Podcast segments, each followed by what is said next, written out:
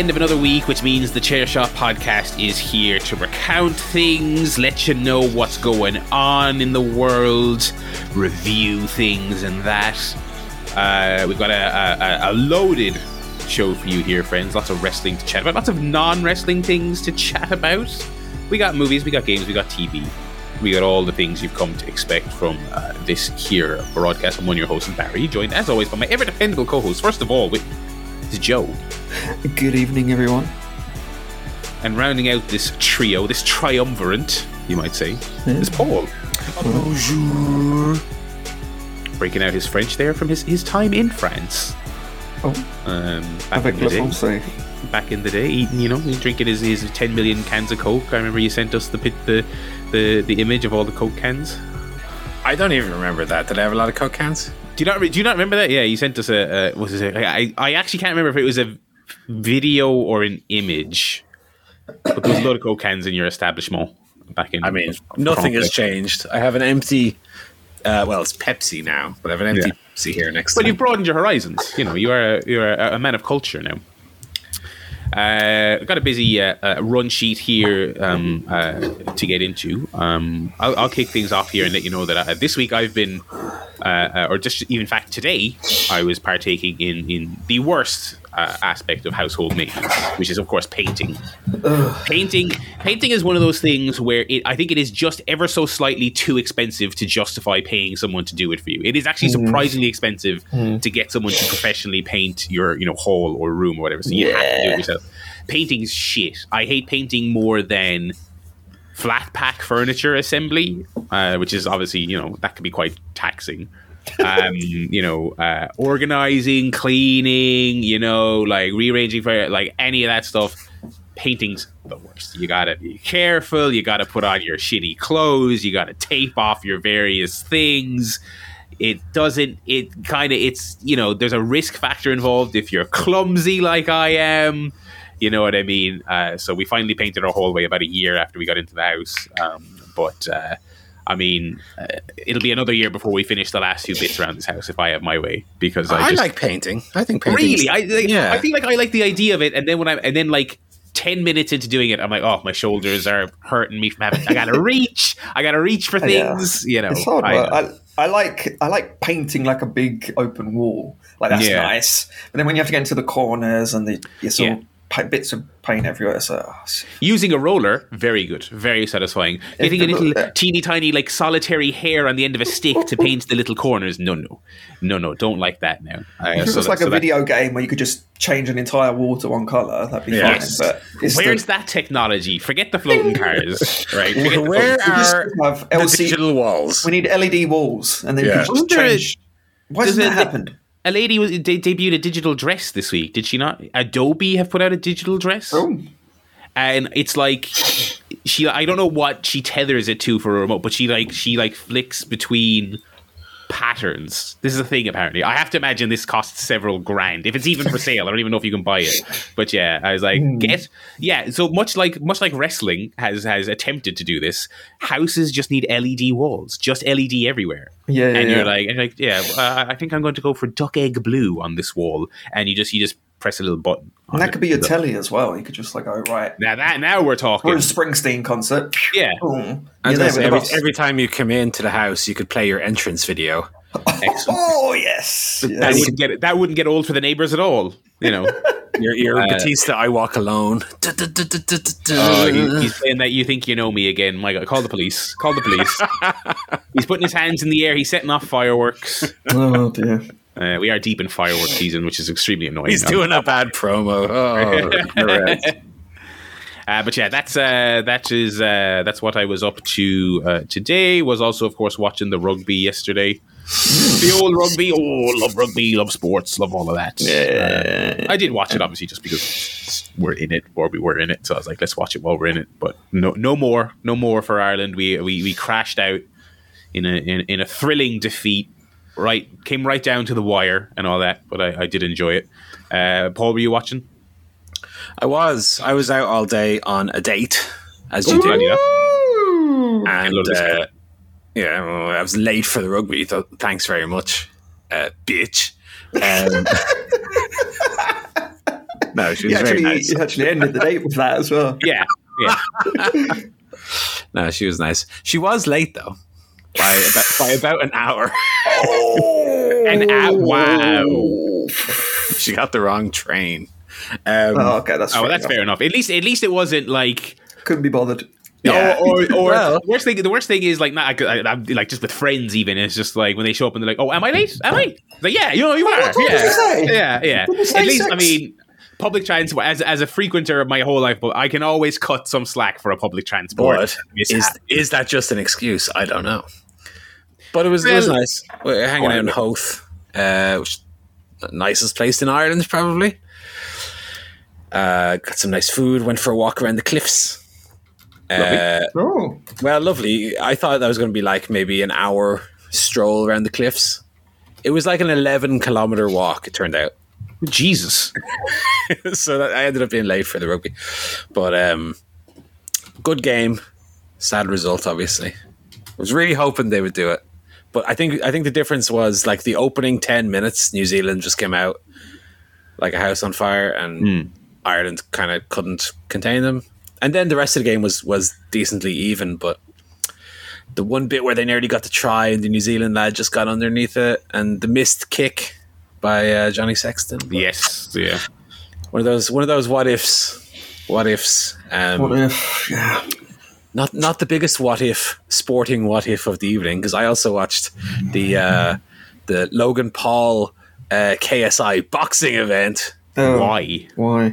uh i don't know i need something to do until collision came on um Oh well, yeah. You do stay up to watch Collision, which I I can kind of understand that a little bit. Then I guess. That's, uh, let me tell you brother i i would beat up all four of these boys this, this was this was the drizzling shits Yeah, I, di- I Um, didn't watch it, but I, I heard that even by the standards of this like celebrity boxing shit, it was like shit. Yeah. this is like this is now sort of beyond the pale, and it is just kind of embarrassing.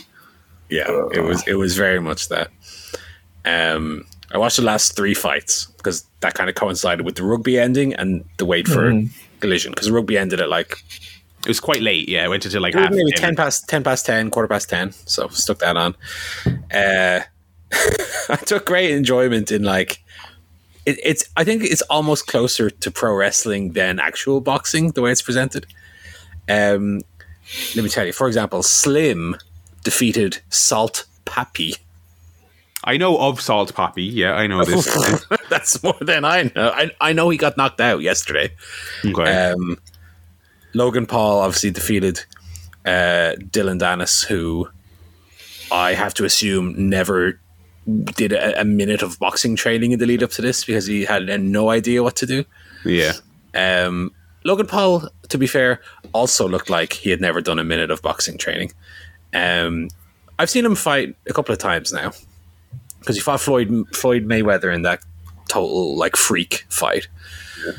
He, he I don't know what it is because he's very obviously very big and muscular, And Ricci. juiced to the gills. Mm-hmm. But it, it- whenever he boxes, it's like he's got like pillows on his hands. He's got like no power at all. Yeah. Is it, which um, one is this? Jake Paul or Logan Paul? Lo- this is Logan, who is the wrestler. He wrestles And- and he's doing the boxing. Yeah, and, and Jake is the one that people will like debate and pretend he's like actually really good and he could be he could be a world he- which is which is so ridiculous obviously. It's so and and he and I, it's a little bit I think whenever i've seen him interviewed it's a little bit of believing his own marketing because he will then say, talk about all these people he's beaten and he'll start listing off the 70 year old UFC fighters who are in a different sport now. And he's like well I beat you know blah blah blah. I'm like you you cannot actually believe this. You cannot actually believe this this makes you an actual good boxer you know? But anyway this is Logan He beat four retired MMA fighters. Yeah. And as history has proven a million times, you, you cannot just switch to another sport. Like MMA and boxing are not interchangeable at all. Because we've seen boxers go into MMA plenty of times with very bad results. But anyway, um, yeah, this is this is so- WWE's Logan Paul. So that was absolutely abysmal. He did And call the- out Rey Mysterio after his. That was uh, very funny. That was very which funny. I watched the clip and I expected people to boo because you know people at a real show they didn't even react obviously because it was so shit the fight that they were like they were they, the crowd was like dead so they didn't even do any yeah do go on Logan or boo we don't like WWE they were, it was there was nothing And, like I was like I was stunned I thought I was watching like a shit quality like pirated clip or something when it was on I was like on Twitter timeline I just saw it so I was like but I was like no they're just the crowd are just out on this whole mess I mean, the fight was so. I mean, I would rather watch Seth Rollins and the Fiend a hundred times. yeah You know that that that kind of level. well, And then the watch main- Seth Rollins and Logan Paul Ugh. And then the main event was uh, was also not good. Um, Tommy Fury, who is allegedly a professional boxer, Yeah, he's yeah, he's a real. I would not have known by watching this.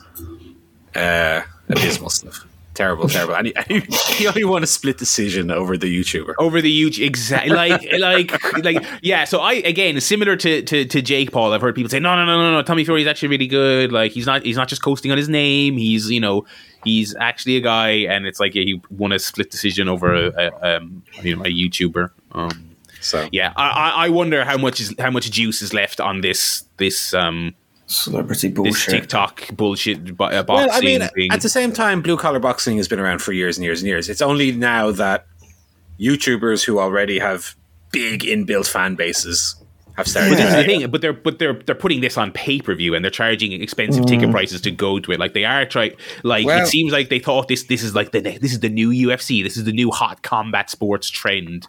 But it's just like I think the, I think I think you're right insofar as it definitely has a a, a shelf life, you know. But at the same time, let's see how many pay per views they sold. I mean, the arena looked pretty full to me, so yeah, they'll keep going until the wheels come off the wagon. Presumably, totally. I think I think I think Jake Paul was talking about being disappointed with the last numbers for his pay per view, which I think was the Anderson Silva one. No, Nate Diaz was the last one.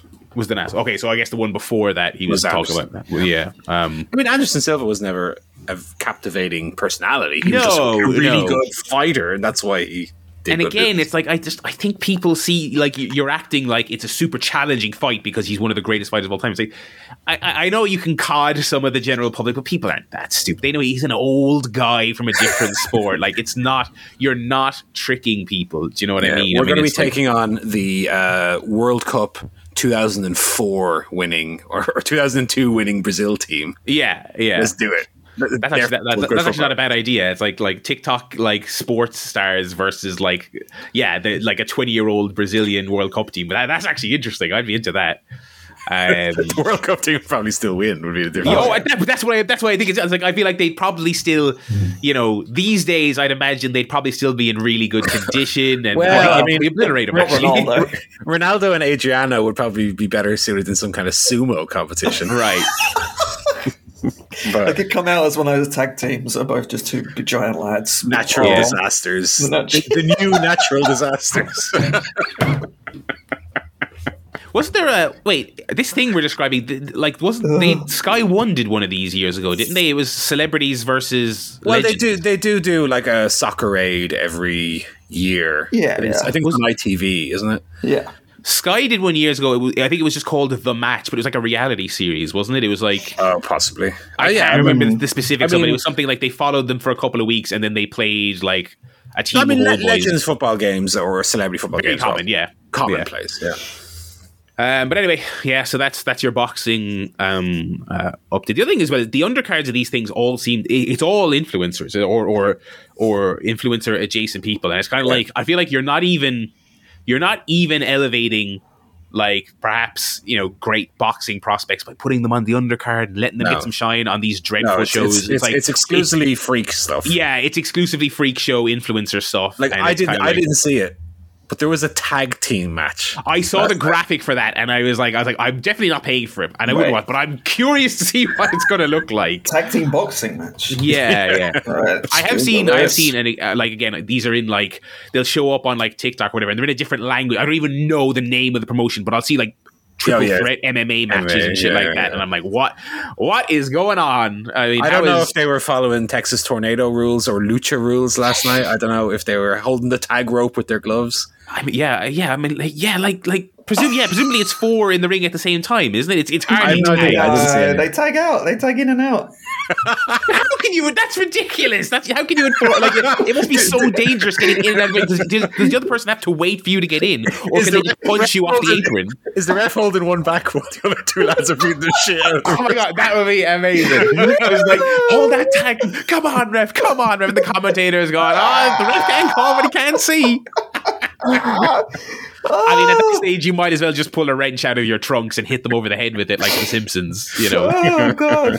Um, anyway, we'll uh, we'll we'll report back on on that. Um, yeah, that was the that was our that's the, our, our sports update there for um for the week. What else have you boys been up to? I, I've, I've had a fairly quiet week. What have you boys been doing? Well, I actually watched the Ireland football team lose What? as well. So Well, you can you can do that any day. I mean, yeah, they lost against Greece two 0 Ooh, baby. what competition even was that a friendly or what competition? No, it was the Euro 2024 qualifiers. We're not going to make it, Barry. We're not going to make it to the one that we're hosting, like with the UK. No, we'll be in that. We, we'll get the little free buy into that one. Oh, do you get a buy for if you host? Yes, you do. That's Yeah. pathetic. That's pathetic. We're gonna we're gonna like lose constantly until it comes around, and then we'll just get to that's shit. I'd rather actually not be in it. I think we were in it in 2016. Was that the last time we were in it? I can't remember. I mean, Yeah, we've not been in a World Cup since 2002, 2002, Yeah, yeah. but we'll be in the Euros in 2018, baby. One stadium hosting uh, a, a match. Yeah, so it's literally it's it's Dublin and that's it, isn't it? And it's- Belfast. and Belfast, if you want to be, you know, I suppose. So I guess semantically on the Northern. Ireland are going to automatically qualify as well. Would it be? I think what, there's there's Yeah, do, the, do all the there nations are up UK two there in? are two automatic for the five. So depending on who doesn't qualify, so if Oh, like Eng- England, yeah. Wales, and Scotland all qualify, then you know the Irish We get a little teams will get in. freebies. Okay, okay. But there could Which be I someone am- that doesn't make it. If I mean, England will don't- obviously qualify. Yeah. I mean, uh, what is? I, I, I don't know Scotland, what's, you'd the state of Scotland and Wales currently. Are they are they good or for the Euros they should make it because it's quite. okay? Was it Yeah, I would say 2014 now? Scotland. Scotland would, would probably qualify directly. Wales. Wales don't have Gareth Bale anymore, but maybe. And then Northern Northern Ireland are a weird team. They seem better than us. Yeah, that's kind of been my broad understanding from not really watching but talking to people. You know, um, yeah. So yeah, we'll we'll get in, but yeah, it's it's like they, they I don't think they, they didn't cement it, did they? But they put out like the the proposed venues. Oh, I, thi- I think it's it's confirmed. Is it right? confirmed? Is it because because I, I, 'cause Yeah. I when I they confirmed we're hosting, but they, I, I thought the list of venues was only proposed for now. Like it was like Dublin, Oh, Belfast, I and then, know. Uh, Yeah. London, Manchester, Liverpool, and I think Glasgow or Edin- I don't know. Can't remember. Yeah. Anyway, uh, that's sports guff. What else you been up to, boys? Ooh, busy old, busy old week. Busy, busy old week. Um, headline news is I've finally quit Twitter.com. Oh, well done. Ooh. well done. Um, I just last week. It was it was last Sunday actually. Before we uh, went on the show, I just like, I thought being psyoped on an hourly basis by Elon Musk's X.com was not good for my mental health. no, you're right. And um, that was only, and I've been feeling that for a long time. But you know, it's like I just couldn't quit because I've been a heavy Twitter user going back 2010. I think I signed up or 2009. Yeah. I can't remember.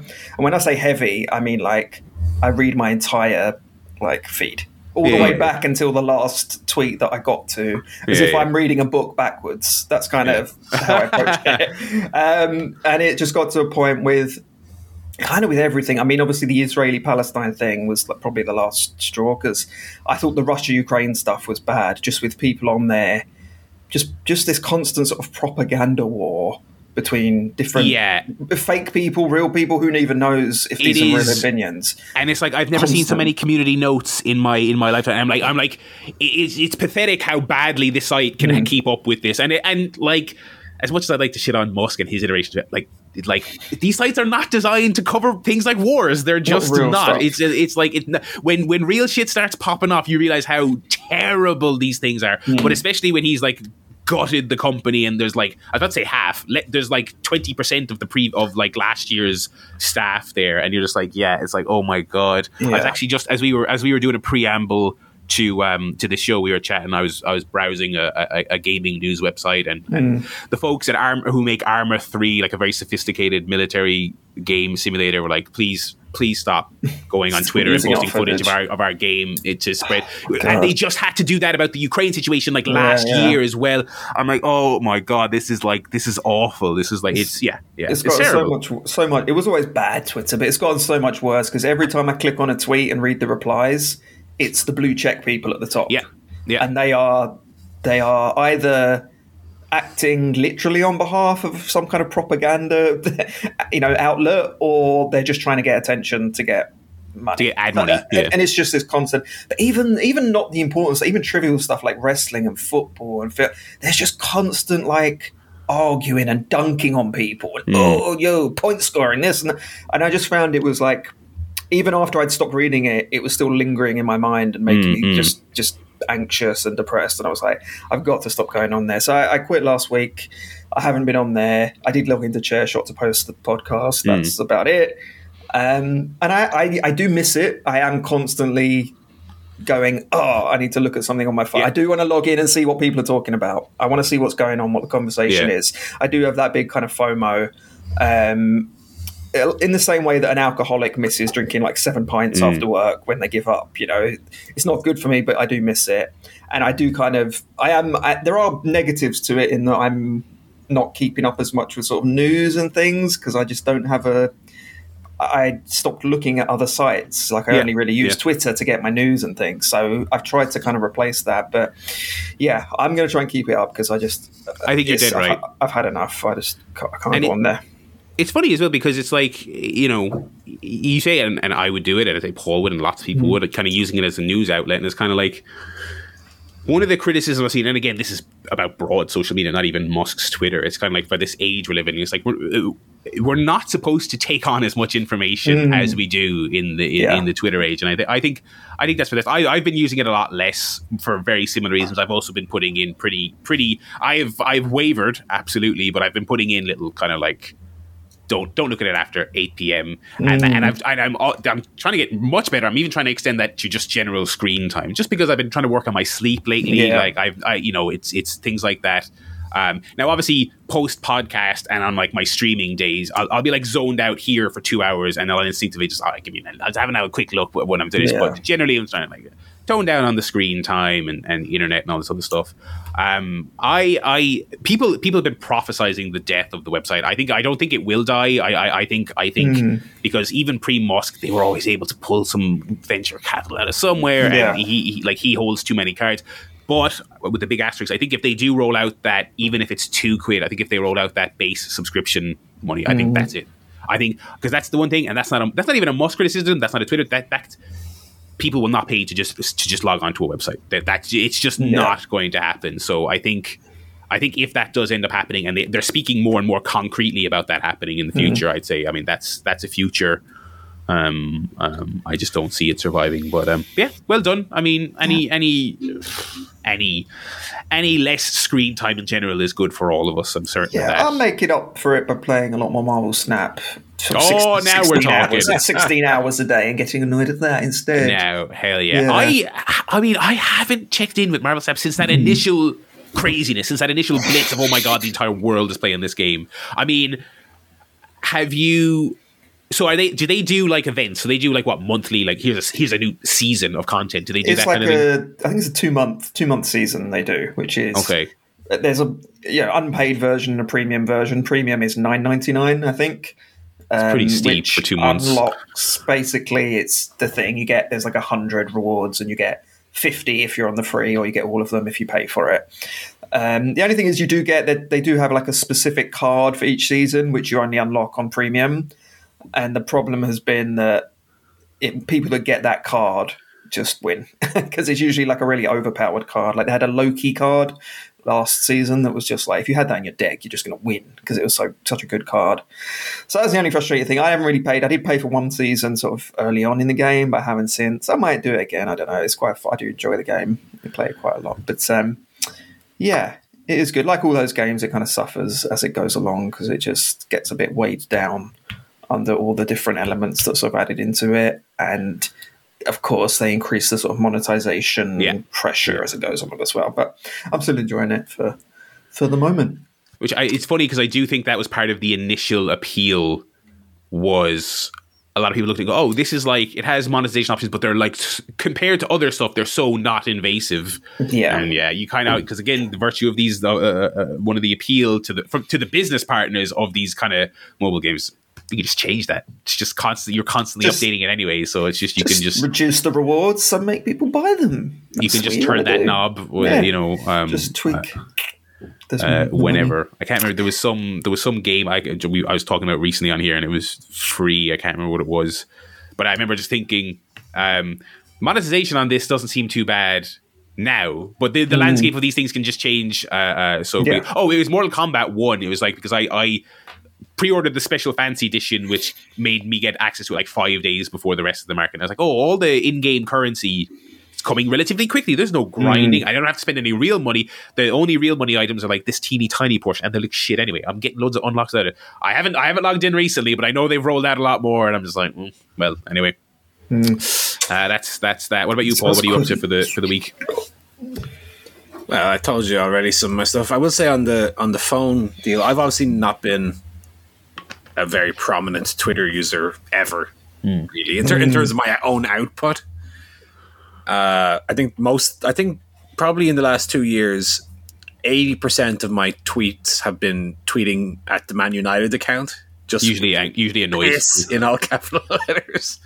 Um, yeah, I, I, I, I only really use it to check football scores and who got the mm-hmm. assist in the fantasy Premier League and stuff like that. I don't really use it as much. So Are there any other? Are there any other like sites that like? Because there surely must be sports websites that are just. I mean, oh, I there say- are, of course, but it's the it's the But are there ones of that having are it all good- in one place. Yeah, exactly. Yeah, I was going to say. I mean, there, there must be. I mean, I'd imagine the uh, not being a sports fan, but someone who I'm actually I, I am actually trying to again kind of following on from our, our conversation about so I am trying to like just like sit down and just browse a, a website I enjoy reading more often instead of who you know websites having to play the lottery of, of of Twitter and will I see their link and click on it. You know, I'm trying to like uh, so like for my gaming news, I sit down and I was like on my lunch break from work, I'm like I'm just gonna browse Eurogamer. Good publication, good editorial standards, keeps me up to date on the news, good opinion pieces, great. I mean, but sports is a bit different though because you you probably do like that feed structure probably is great because Yeah. it's just like this person scored in this match, this person's gone off this match, this match Yeah. just kicked off, blah blah blah. Um, but how I do you B- BBC is that? pretty good for their live football coverage. yeah. Um, but yeah, like I say, it's just having every, everything everywhere all at once. As they say. Uh, Any other life guff notes? Joe, Just- you got some more stuff? anything else? Um, only other thing. So Saturday was a lot of fun. We had a bit of a trifecta because we we were going to see the new Taylor Swift concert movie. Oh, hell yeah. At the, The Odeon, Eras tour. uh, the Eras tour, which I'll, I'll review in the in the movie section. But that was a lot of fun. And before that, we went for a Pizza Hut buffet, um, Oh, which was ooh, very nice, very nice. 20 pound all in. That's for your pizza, your bottomless drinks, and the ice cream as well. So I think it's a pretty good deal. 20. That's pretty for- good. for the In lot. this here climate. Yeah, so I had I got, uh, but of course the competition is you got to eat as many slices as possible to get your value. So Yes. I did have ten, I got to ten slices, and I thought that's a respectable amount. Um, four four glasses of Pepsi Max and a bit of ice cream, so we did quite well. Uh, when I saw the movie, it is a concert movie, so it is the length of the concert. It was nearly three Mm. hours long, which I didn't anticipate, but I'll talk about that later. Is it one? Is it one of the concerts, or is it a ch- um, chopped up all the all like what is it? Is it just from one location or? I yeah, it was all from SoFi Stadium in LA. Okay. I Okay. feel like it might have been different nights put together. I don't know if it was just one all the way through, but yeah, it was all one location. I mean, that's very common for concert movies. To yeah, to, to do, capture do it over the, a the best of nights. bits. Yeah. Um, so that was a lot of fun. And then to complete the day, um, we went to the Copper Box in Oh. London's Olympic Park to see Royal Quest 3. New Japan presents Royal Quest 3, which I wasn't sure about going to. We only bought tickets on on Friday Hmm. because I was like, oh, go on then. I might as well go because I'd been to the first two. Um, I was kind of swayed by Eddie Kingston's appearance, and Hmm. the main event was Ospreay versus uh, Zack Sabre Jr. Lovely. Yeah. Uh, so we when we got there kind of just in time for the, the first match. Um, I will say the card. Uh, I didn't really know a lot of the people in the undercard. Well, yeah. Okay. We're not. We're not. We're not New Japan followers. No, well, also, to be honest, also it, this wasn't a far cry from the first Royal Quest. It wasn't Right. like a big stacked kind of special event. It was close felt- to like a Rev Pro show. it was uh, almost like a Rev Pro kind of or New Japan House show. It was not uh, stacked with kind of big matches. They had most of the most of the names on there. You know, like Tanahashi was in a six man with Eddie Kingston and, and Oku. Um, that was pretty good. But yeah, I'd say the first six or seven matches they were all they're all decent matches. There's nothing kind of really bad on there, but God, nothing to get you too excited. Um, I think they've done that with a couple of their international markets as well. It's kind of they they come in with a splash, yeah. but then they're kind of like, but all right, you know, because they are a company generally that they're like they save their big matches. They do, you know. So I, I you know, it's it's uh, yeah, that's always been a little bit off putting for me. I mean, I, I don't know if I would. I mean, for example, you know, we had Bullet Club War Dogs, uh, Oh, yeah. Dr- Drilla Moloney and Clark Connors versus Mm. Cameron Kai and Leon Slater. So that's the sort of you know Yeah, great shit you're getting. Um, I would say that the semi-main event was Shingo versus Ishii, which was oh, absolutely fantastic. oh, well, I mean, that would justify the day out. I know that justified the two top two matches justified it. So that was like a four and a half star match. They went mental. Yeah. Um, I don't. I mean, if anyone's ever heard me slag off Ishii uh, on this podcast, that was fake. That was AI generated Yeah. He's a great man. oh, he's great. Um, yeah, and then Will Will and Zach in the in the main event was was very very good as you'd expect. So yeah, it was a good show. It was again also the crowd was a far cry from the first one because the copper box is sort of six or seven thousand um, Right. capacity. I'd say about two two and a half thousand people there. Really? Just a Okay. decent crowd, but Decent enough, the but like first yeah, one was like packed. It was Mm. pretty much full. Um, this one, the whole upper bowl was kind of empty on three quarters of it. Uh, lower bowl fairly full. Then the floor was full. So what was was Royal Quest one was Suzuki Okada? Am I remembering correctly? yes, yeah, And that was Okada at the height of his powers. That was Suzuki still. I mean, Suzuki's still great, but Suzuki still just he was kind of he was one of the guys to, to us us Western fans. Suzuki has always been one of the the key guys that ignite. Yeah, so I mean that's you know even even with with to, great top two matches you listed, I think yeah I kind of see why Yeah. there'd be less there'd be less shine on this card than the other. I have never Oh. seen Shingo live in all our years, Paul, and all our various imports we saw at, at OTT over the years. Yeah. And I've traveled to multiple different promotions in the UK Yeah. and Germany. Never seen Shingo. I, No. I, I would probably if he like you know if it, if, it, if it was a better time of year and and you know it wasn't as cheap I, I would maybe go to a Royal Quest so I could take that one off the list at some stage. Mm. I, I don't think I, unless I'm mistaken I don't think we have though Have you- we wouldn't have seen him in I can't think of one. Um, the other thing for the attendance is, of course, we had all in just a month and a half ago. Yeah. so I'm Yeah. sure that had an impact as well. Yeah. which also had a Copper Box associated show as well. There was a Rev Rev Pro Pro. that weekend. Yeah, so. I think a lot of the people that travel down for New Japan from up north or wherever else aren't going to bother for a, a New Japan house show, which only And- was announced like a month ago. It was pretty short notice. yeah, well. kind of out of nowhere. Which it's kind of funny because I was just like, that's that's so that was so out of nowhere, and I was actually just telling my girlfriend, I was like, isn't it weird how in advance AEW is building full gear, which they typically never do. They've got like the main event a month and a half out, but um, yeah, I mean, like it's been like the UK is obviously a super hot market for wrestling, especially and like post COVID, everyone's like, okay, let's go, let's go, let's get back to wrestling. But it's like Clash at the Castle last year. The Money in the Bank week, like WWE did, they did like a full spread of shows, didn't they? They did Money in the Yeah, Bank yeah, and they did SmackDown, um, All In, uh, the Copper Box, and then various other indies as well. I mean, it's kind of like, yeah, you're, you, you know, you, I, I think it is also we- we're back to that stage now where all the big companies like, let's go to the UK, and I think those I think those fans are maybe being super served, and and and it's tough to get them out to a um, a New Japan show. But yeah, Yeah. So it was, uh, so a little bit of extra wrestle guff for you there. Fun show. Uh, also been trying to fix a leaky toilet, which I tell you what, lads, oh, that's tricky. That is tricky. Which Even bit's leaking? It's leaking out of the, the cistern. Luckily, it's not the actual Ah, bowl, okay. so it's only you know water, and it's not a lot, but it's it's just. oh, I had it. off- I had the whole thing off today. You got to drain it. You got to go and get in parts. I'm going. Oh, mate, is this the right part? I don't know what the part is. Oh, this part. It's still not fixed. I'm going to fix it at some point next week. But uh, yeah, that's uh, that's it. The highs and the lows, you know, of, of the week. What can you do? Alrighty, and that is uh, Life uh, Guff uh, there. We're going to segue into our other spread of features here. But before we get into the remainder of the Wrestle Guff, we've had a little bit of a Wrestle Guff there with Royal Quest. We do have a, we do have a returning quiz this week, do we not? Yeah, I mean, even though the world responded to Dwayne Johnson Busters with like you know Hogan Rock at WrestleMania 18 s- levels of rapture. Well, Rock himself was on the phone. He was like, he was like, you guys, you guys are crazy out there. Enjoy your quizzing. Um, we're we're going back to place your Brets with yeah. a modified rule set.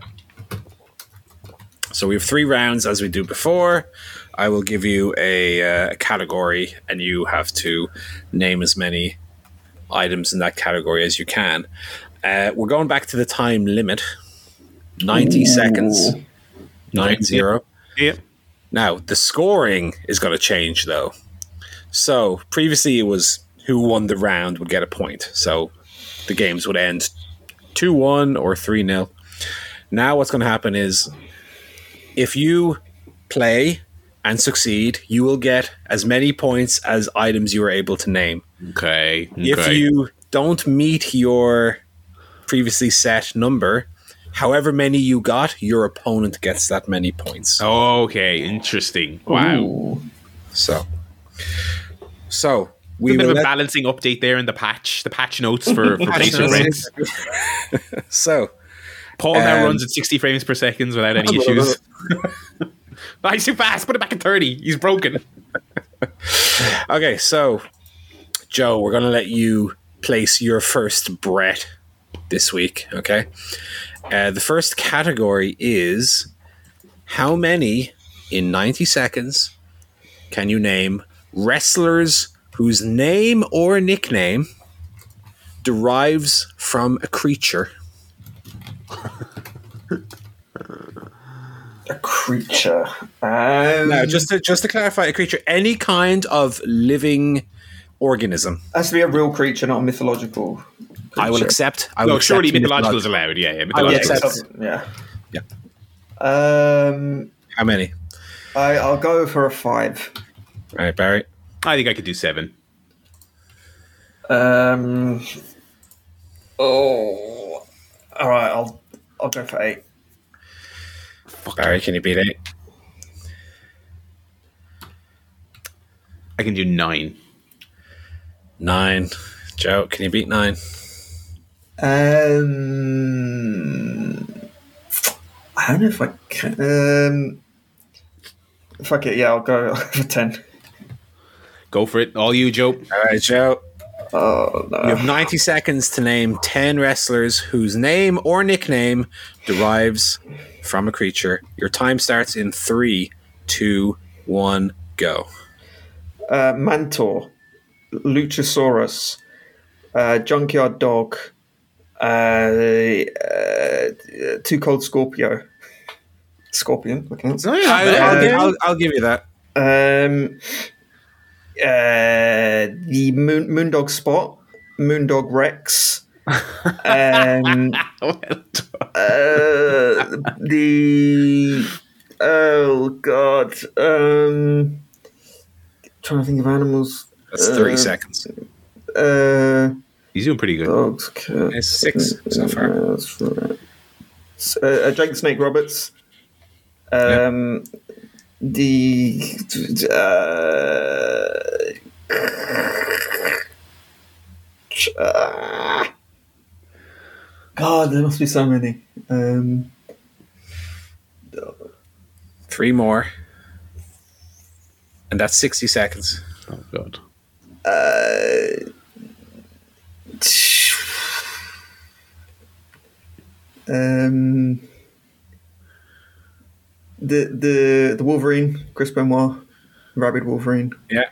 Uh, the fucking Tasmanian Devil, Taz. Yes. Uh, more. The fucking um, the the the, the Viper Randy Orton, the, the He's got it. Viper Predator, He's got it with, boring with, bastard. with two seconds remaining on the timer. Wow. But I, yeah, points. I had a couple in the holster Texas Rattlesnake, Bear Bronson, Bear Boulder. Ah, the Bears. Yeah, I was surprised, Joe, he didn't go to the Catwell. Yeah, couldn't think Ernest of any the Cat. cats. Oh, Ernest, Um, the, Ernest the Cat, Cat yeah. Miller. The Big Cat. cat, Ernie lad. Yeah. Well, Sable. Sable. Yeah. Sable's an animal, isn't it? Like Sable's a, a big cat, isn't it? I don't think it is. Is it? I, would, I, I don't think I would have accepted Sable. Oh well, it's a little. It's not a cat. Okay, we might have gone to the VAR for Sable. Looks like a weasel. Yeah, but it's a, it's a thing. It is an animal. Anyway. It is a But- real thing. Anyway, all right. Next question. Anyway, that's 10 points for Joe. Well done, Joe. That was good. That Now, I think the next one might be a bit easier. So let's see what numbers we get here. was good. Right. 90 seconds, Barry. Place your bet. Wrestlers whose name or nickname derives from a job. Oh God. Um. Uh, five. Yeah. Um,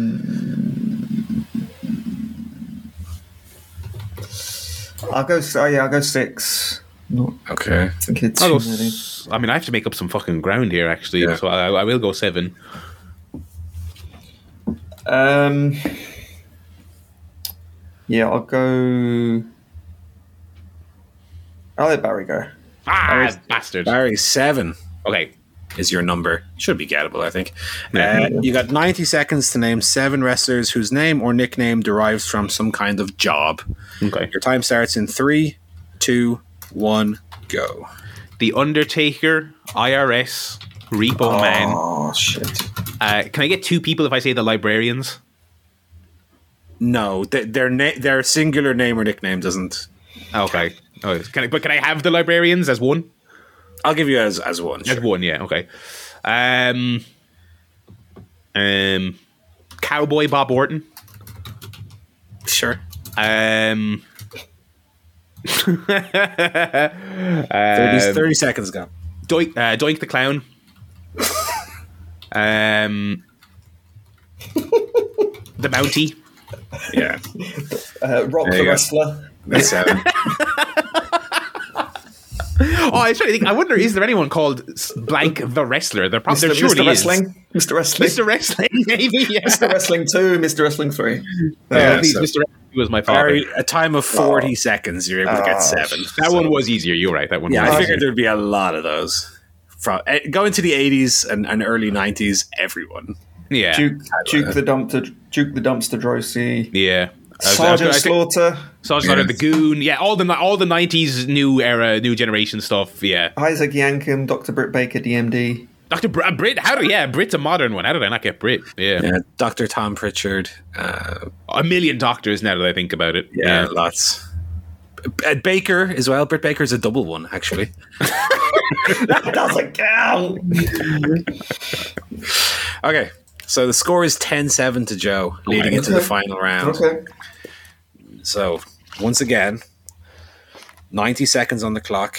Joe, you get to place your bet first here. Wrestlers hmm. whose name or nickname is an adjective. Hello. Adjective. Yeah. Describing So- word. So, yeah, it can't be the noun to describe the. It has must be an adjective. It has to be a, a- a describing. Typically blanking. You know, Yeah, so and so. Look at the adjective play. what he should have actually said was look at the adjective playing. That would have been, you know. Uh, Wait, that's a verb. No, That's a that's, a verb. verb. no, you've given that to yourself. Oh, he's he, he's dead right. It is hard. Watch out. LA Knight's going to be tweeting about you now. Um, come on, Joe, give us a number. How many can you get? I'll go for seven. Seven. oh Whoa. God! That is not what Barry wanted to hear. No, uh, eight. Um, nine. Um, ten. Why not? All right, Joe. I'll go for a fuck it. I'll go for eleven. 11. Oh, my goodness. Barry. See, this is one because he's better with the. I think, I think he'll get this. That's the thing. I feel like I. Twelve. Oh, my God. The new rule set is working. I'm loving it. Uh, uh, thirteen. what the fuck? Okay. Um. No, he has to go. I can't. All right, I- Joe, for 13. High stakes, my Jesus. I know. I'm going to start the, the timer now. Wrestlers whose nickname or name is an adjective. Your time starts in three, two, one, go. Big Bill. Absolute Ricky Starks. Hmm. Flash Funk. Um, Stone Cold Steve Austin. Um, Razor Ramon. Uh, I, badass. I, thi- I think Razor is a noun. I can't give you that. but you could say Yeah. someone's all right. Okay, okay. okay. No, no, it doesn't. He's Iron, Razor Sharp Iron, in. Iron Mike Sharp. yeah, double one. Um, Ca- Cactus Jack. No, that's good. No. Uh, Big Van Vader. Um, uh, Psycho Sid. Did I say Badass Billy Gunn? You've said Nope. it now. Yeah. Say, um, okay. big- Uh, Gi- uh, Giant Baba. Giant Gonzalez. Giant Silva. Um, There's actually another one he could have gone as well. giant. Oh, giant, giant, giant. Andre the Giant. No, that's a noun. That's a noun, Oh, sorry. Giant the Andre. Hulk Hogan. Yes. Uh, I'll give it to you. I'll give it to you. yeah, he's a Hulk. He's Yeah, he's, well, he's a Hulk is a noun, but he's Yeah, but. Hulk, Hulk. hulking Hogan. Um, one more. Uh, fuck. You got 15 seconds. Macho left. Man, Randy Savage. Yeah, I'll give you that one. There you go. The other one I was thinking was was um, Giant Singh, Great Khali's original Right. name. Yeah, that was the one I was thinking of. Well done. I knew I knew he'd get that one, but I, I the, thought the maybe only, the only missed it. one, Psycho Sid, I was a little. Psycho again would be more a noun, but psychotic. Okay, I, I did. No, I psycho, yeah. uh, you would you would describe I- I a person did- as I- psycho. I would I say. think Yeah, it's yeah, psychotic Sid, yeah. Yeah. Yeah. Um, I'll give would you, would you just out of curiosity would you have allowed same person? Well, because I would think when he said Stone Cold, I think could he also have stunning Steve Stunning. Austin as a separate guess? Yeah, I think so. Well, no, no. Technically, the Oh. question is to name a wrestler. Oh, A Okay. wrestler. Okay, so, So- you okay? Yeah. So Flying Steve Brian Williams couldn't be Pillman. used twice. So, Yeah, it wasn't wrestling. Yeah, mm, flying is a Flying is a verb. Verb. Yeah. Oh yeah, but well, but then he's he's This not. is, this he is actually a quite a nebulous. This is actually a, a very nebulous thing. Actually, We got it anyway. We got it. Yeah. Flying Brian. Flying Doctor Brian. Death. That's a good one for jobs. Doctor Death. Yeah. Back to the jobs. If you've got any suggestions for any of these, If uh, you've got uh, any hilarious uh, if, wrestling you, if you're one of those people This who is a remembers like the call place 1990s, your then here's a segment we call "I are sick of these gimmicks."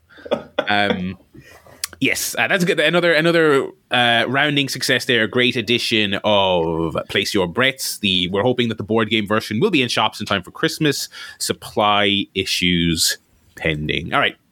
We will jump in to the wrestling here. Pretty interesting week of television for um, AE Dub. Uh, so we will run through it here um, uh, uh, to, to to kick us off on the wrestling side of things. Uh, we had a, we had a um, a spread of very interesting matches. This was Title Tuesday, of course. This was the Tuesday edition of Dynamite going up against NXT. Dynamite was moved because of some sports thing. I don't remember what it was. I mean, um, not. I don't want to make excuses already for the the ratings results, but like NXT in in name only, really.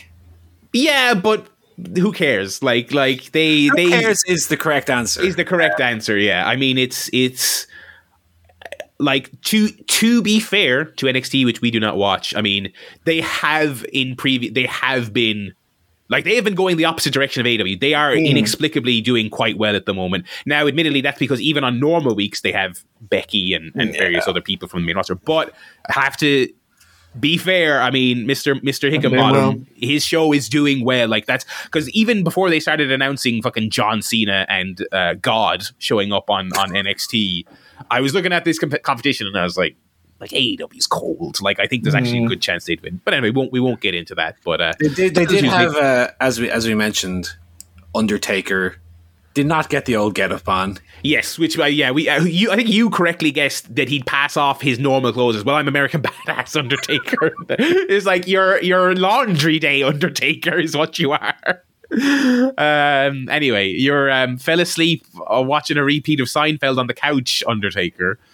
Um, I never, I, I never, obviously, because he, I mean, he used to wear like, obviously, in the nineties, especially the full-on white, super pale, um, uh, face paint. But I never realized how much in late, late his career he must have been tanning because he came out on this show and I was looking at him going, Jesus, he's he's pale, like he's a pale guy. Oh, for sure. In the, in the Um, mid two thousands, he was very.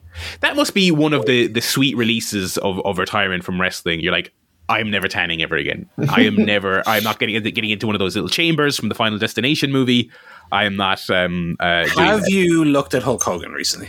Well, Well, some people just yeah. can't give it up. Hey, listen, I, I I don't think he's ever said retired. Has he ever said retired? Listen, the next match, brother. brother. He said a lot of things that he shouldn't have said. To be Uh, honest, yeah, I mean, if, but if if if I'm I like a about to big tanned pig, brother. Oh. if if I was about to say Vince, but if if Mister Endeavor gives him a call for one of these Saudi shows, he's he's like, well, I've good news, uh, Mister Endeavor. I'm in shape and tanned, so I can go right away. Ready to go. Uh, anyway, we're not talking about uh, NXT. We are talking about AE Dub. Um, we'll run through the card here fairly quickly. This was a, this was a wrestling heavy show, which was good. Uh, very talking heavy show the last few weeks. I think we've talked about that, and I, I appreciate that for this big show, they were like, all right. Basically treated like one of our television specials we do usually, you know what I mean, which is just wrestling, wrestling pay per view style. Um, we got Shida dethroning Saraya uh, for the title. I think most people imagined this would be the way we'd be going at some point. Did Saraya have one title match? Did she defend it once? I don't know if she did. I feel like she did, and I can't remember who against she who. did uh, uh, uh, the um, Grand Slam, didn't she? Yeah, again, Wasn't it, was it a three way or four way? There was something happened. There, something. it was. Oh, I can't remember. It was Toni, wasn't it? It was Toni. Toni won the the. They did a four. Ah, it doesn't matter. Anyway, Yeah, it was it was yeah. one. It was one defense at best. Um, I will say, as someone who was very excited for her to lose the belt because she she has not been very good. I thought this was that was all right. I thought, um, you know, uh, not not not all right to the degree that I was like, ah, let's let's get the belt back on Saraya, lads. I think she can have a great run. I, I don't think I was I was there, but I thought this was a, a, a solid enough uh, uh, match considering she's been very limited. Um, yeah, but right call. Get it back on someone who can have you know proper proper good matches on a regular. Yeah, okay. Uh, not much to say about it. Fair enough. Um, elsewhere on the show, uh, and again, uh, Title Tuesday was the the sub subtitle for this one uh, because we did have most of the titles on the line, and we also had number one contendership stuff. I forgot to put it on the rundown here, but Orange Cassidy defeated uh, Rey Fenix to reclaim the international uh, title. This is one of those situated d- divisions where I kind of have to just cut them some slack because it seems like everyone's fucking hurt. So it's really weird to go back to mm. Orange Cassidy. Mm. But Jon Moxley got hurt. Then they thought they could clear him. Then he was like, oh no, he's not actually cleared. Then they put Orange Cassidy in the situation, and you kind of expect, okay, he'll win. And then he won in like a kind of a nothing match. But it turns out Rey Fenix is also hurt to a certain degree. I don't know if he's going to miss time or whatever. But this was this was just this was kind of just a pretty brief match just to get it back on Cassidy. Um, and it seems like AEW has had a lot of rotten luck this year when it comes to injuries and and uh, matches going up in smoke for reasons somewhat out of their control. So back we go to Cassidy. What do we make of that?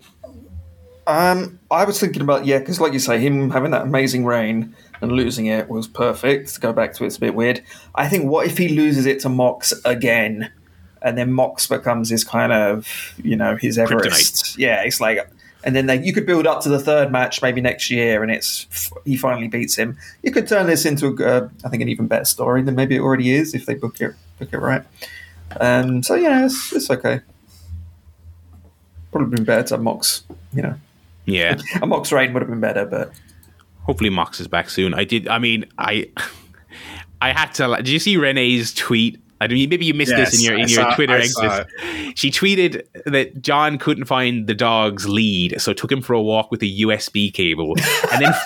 And then followed up with a picture of the dog with a USB cable, like All sort right, of quickly tied it in. I need to get back on Twitter. Oh, I love him. He's the best. I mean, fucking a Homer Simpson ass solution to a problem, uh, or, or or sort of like Jimbo when he wanted the Star Trek belt, and his his was just a piece of cord wrapped around his his pants. Uh, that's great. We love Box. Hopefully, hopefully he's back soon. Um, higher up the card, we got the Hangman versus Jay White in a uh, a decent match. I I didn't love it. Um, I thought it was very good. It was it was definitely good. And again, it went through a, um, a couple of breaks uh, because this was Title Tuesday, and it was, every match was long. Um, yeah, it was good. It was good. I, di- I didn't hate it or, or, or I didn't um, uh, love it. Um, I ca- I did expect better. I will say that because um, we we've very much been on the you know Jay White's been great crack. in AEW so far. Thumbs up on him. We love the hanger, obviously. Uh, Felt like one of those. Um, they have a better follow up match in the matches. You know what I mean? Oh, I'm sure. Yeah. Yeah, it was very good though. Uh, finish there was, of course, um, well, we've, we've kind of done Playing the, off the earlier match, The earlier yeah. match, which we'll talk in a minute, but uh, Nana and Swerve got involved to further the hanger and Swerve issue. Speaking of Swerve, he uh, did face off with Bryan Danielson in another very good match to establish um, uh, Danielson as the number one contender for the TNT Championship. More great stuff from from from two of our boys, Danielson and, and Swerve. More great This Nana great. antics. This great. Um, Yeah. It's it's all of these. I mean, I mean, he's all he's had lots of good matches, but like we, we talked about actually before Wrestle Dream about like you know let's get Swerve a, a big. He needs a big standout. I'm a main eventer now match, and he got that at Wrestle Dream, and he he got he got in the ballpark of it again here with Daniel. Obviously, television not quite the same as, as having a pay per view match, but this was another one where you're watching even in even in defeat, you were like "Uh, this this fucking guy, this is their guy, this is their guy. I mean, he's got his main event jacket. Um, uh, he's in there hanging with the best in the world. It was it was great stuff. Yeah, he's got Nana dancing next to him. He's got Nana dancing. He's got his main event jacket. What more do you need? So obviously, yeah, we're going we're going um, Hanger versus Swerve at what would be next Full gear. full gear. Yeah, so they haven't they haven't announced that yet. Uh, they did announce MJF versus um, Jay White, um, which I don't know. I'm curious to see how that how that goes. Um, I'm also, as mentioned earlier, it's, it's fascinating to me that we are like a, a we're like five weeks away from the review and they're already building it, which is good. It's not a knock, but it's just not the way they've done things lately. So I'm, I'm I'm curious what they have for the um the build up. I'd imagine they'll do a little inversion of MJF putting lads through the the labors, and he's going to have to go through Bullet Club Gold to to get to Jay. Uh, yeah, so they had a, they had a promo segment. This was the um, this is the controversial um, Juice Robinson roll of quarters thing, which I think on this week's collision they already kind of said, okay, we're not, we're we're yeah. not, we're not going there. We're not doing that because the new storyline object that, that that Juice is now fixated on is their his imitation of the dynamite diamond ring, which they're doing next week. By the way, I'm shocked they've kept that tradition up. I thought that would it- wrestling has conditioned me to think that these companies will give up on these i- these traditions. They have done one of these battle royals every year, to my surprise. But anyway, um, yeah. So so Juice did the um, the roll of quarters thing at MJF, which which he has talked about in promos in the past. I would say not a good idea most weeks, certainly not now. And yeah, they got uh, they got more bad pub for that than I think anything else in the company's very short history. Like when you think about the other AEW controversies, I don't think like TMZ or any of these other sites were talking about like Matt Hardy and, and Sammy Guevara nearly dying on that pay per view or whatever it was three years ago.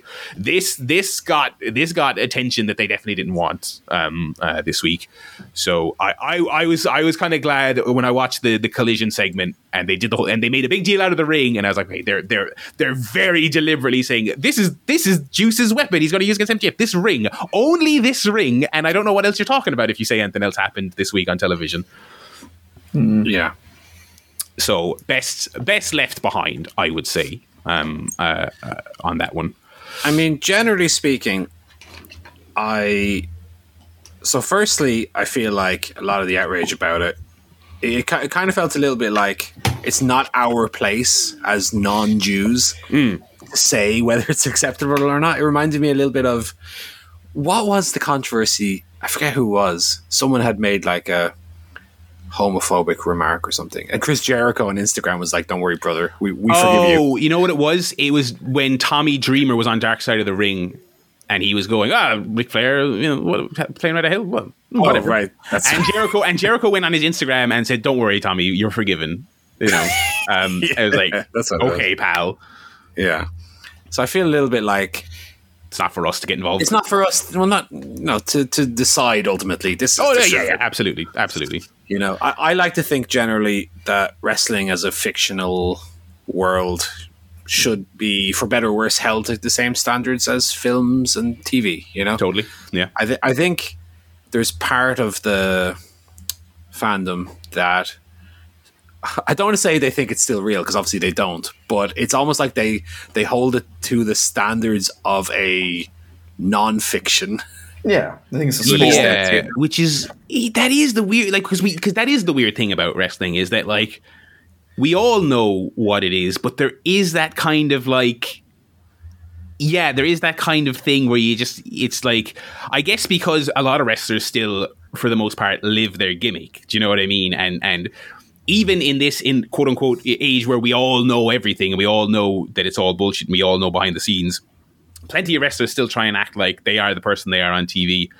Um, it is odd. I I I'm, I I want to be like you were saying there and say, well, if a movie or a TV show can do it, then wrestling should as well. But I think I think what we're struggling against there is you know a hundred years of film and TV sometimes missing on those things, but also plenty of times doing them well, and wrestling mostly just not doing them well. It's kind of like yeah, the the odds are just against you. Like, they Um, haven't earned it almost. one hundred percent, yeah. Like there's been tons of, of of crap in movies and and television shows that have handled that stuff terribly. But of course, there are countless examples of like phenomenal, eye-opening, inspiring kind of films and TV shows that have treated these issues really interestingly. And there's as much as we would love wrestling uh, to to be celebrated that way, there's there's really not. It's it's uh, in, there's in fact there's like a laundry list. It's called the uh, Observer Most Disgusting Promotional Tactic uh, uh, list of like every issue imaginable being tackled and handled wrong. And if you want to,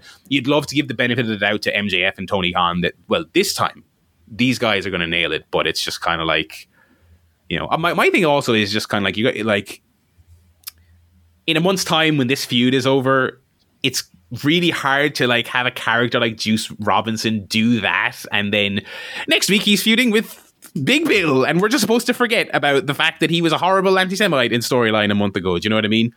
Um, like you know, in on television shows and films, they end or the characters get written off or they move on to different arcs. Whereas in wrestling, it's like that character has to be back for the next pay per view cycle the next year, and it's it's it's it's tough. Yeah, but anyway, I think they have. I think they've moved. I think they've moved away from it. I think they've. Yeah, very- and, and the ring thing makes more sense to MJF specifically yeah. Yeah. as, a, as a character thing. So Um, so yeah, they're going to do the ring match. Uh, oh no, they're going to do the battle royal next week, and I think when they- Juice Robinson wins that, then Yeah. does he, he gets a match with MJF, I guess.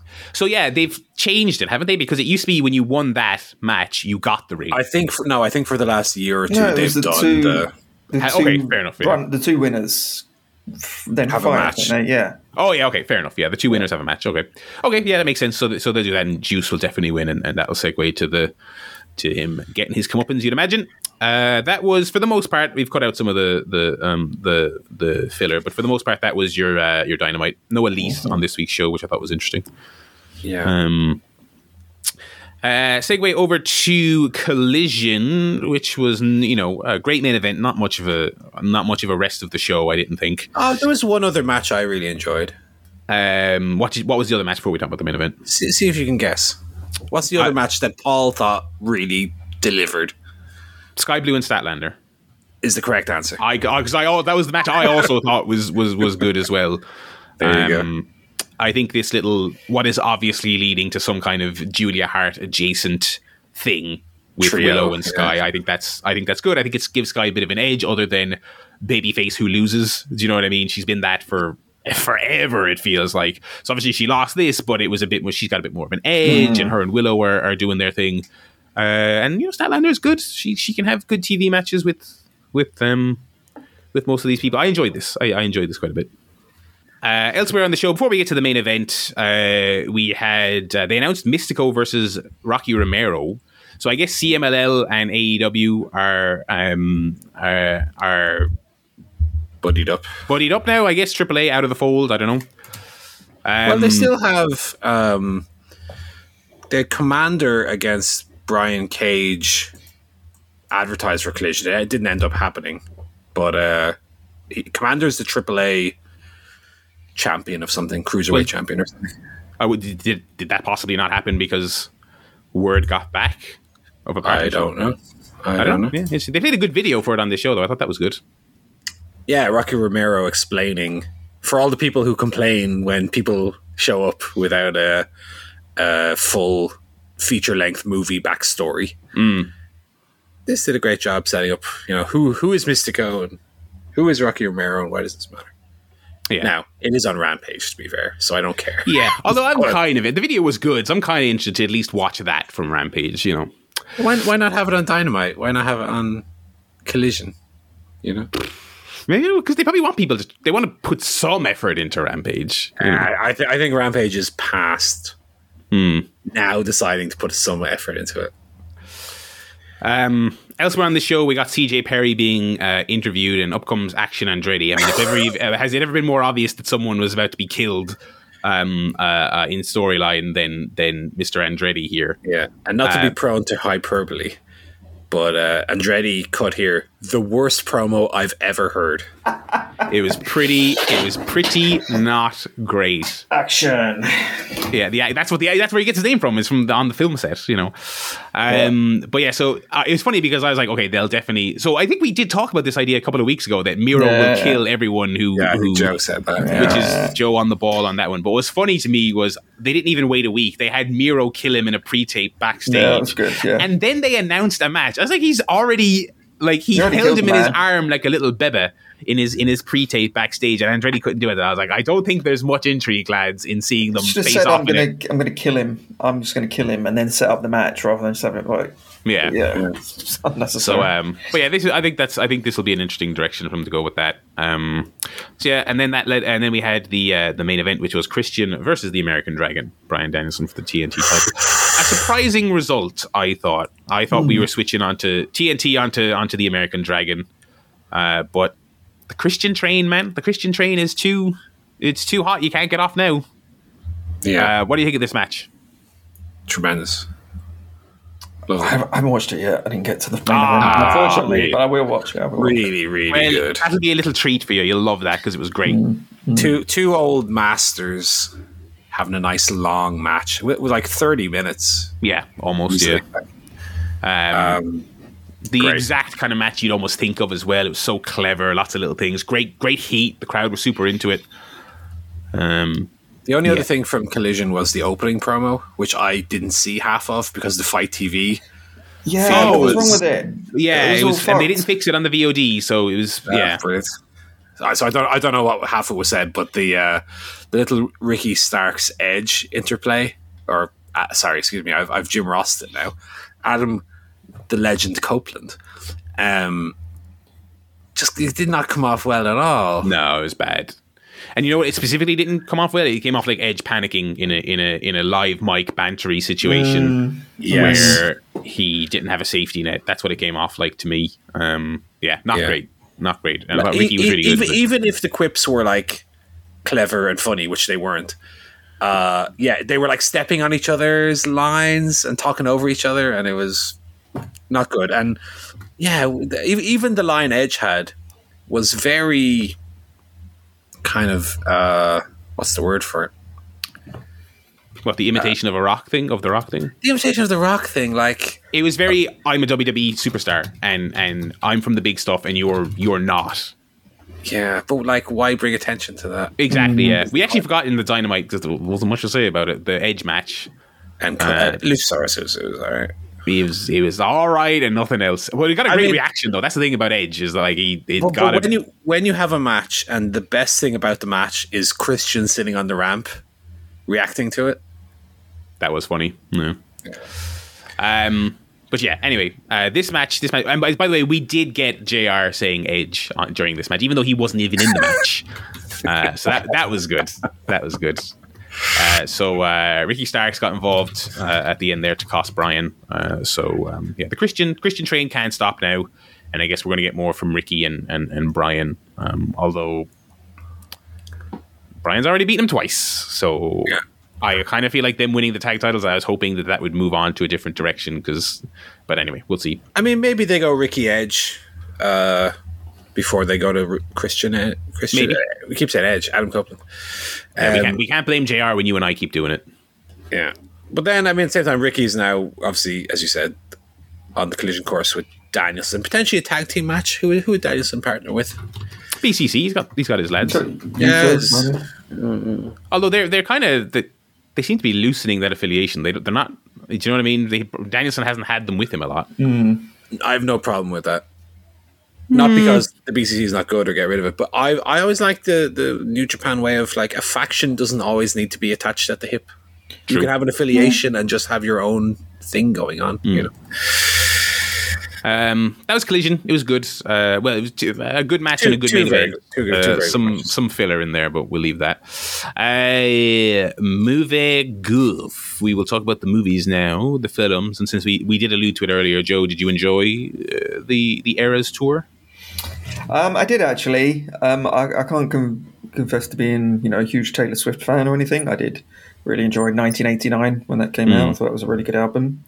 Rest of it, you know, she has a few few bangers, but um, Absolutely. I'm not not not a particularly big fan. But you know, Michelle wanted to see it. We did try to get tickets for the concert, but God, you know, it was like They were insane, yeah. I didn't even I didn't even get into like the, the waiting room to buy the tickets. Like you didn't, Yeah. didn't even get that email, let alone you know not get the tickets. The actual tickets. yeah. Um, so it was crazy, but I've never seen like a concert film before, especially not on the big screen. So it was kind of an interesting experience. Firstly, I'd say it was fucking loud. Um, we were sitting there watching the adverts, and they were really loud. And I to them, she was like, "Is it just me? Are these adverts really loud?" she was like, "Yeah, it was a concert film. They can they pump up the volume for it." Volume, yeah. So I immediately got my headphones out and put those in because I, I don't think I could have lasted the whole thing without without some kind of earplugs in. Anyway, I'm old. Um, but then yeah, the, the the concert started, and I have to say it was absolutely fantastic. Like the the the film itself was really well done. Um, and the the actual concert was insane. Like the production levels um, made WrestleMania look like a piece of shit. It was like yeah. it- the only thing I can compare it to is like an Olympic opening ceremony. Yeah, in it terms of incredible. like the the costume, the sets, the um, the lighting, the stage, and everything. It was amazing. Um, she kind of breaks it. So it's called the Eras Tour because she kind of splits it up into different albums. Albums. Yeah, it was typically artists will do their latest album and then the hits. You know, after that. Um, where she kind of went through like every single album she's done and did a, three or four of the, the biggest songs from it. Uh, so the, the way she did it was was absolutely fantastic, and the way they kind of themed each section was really really good.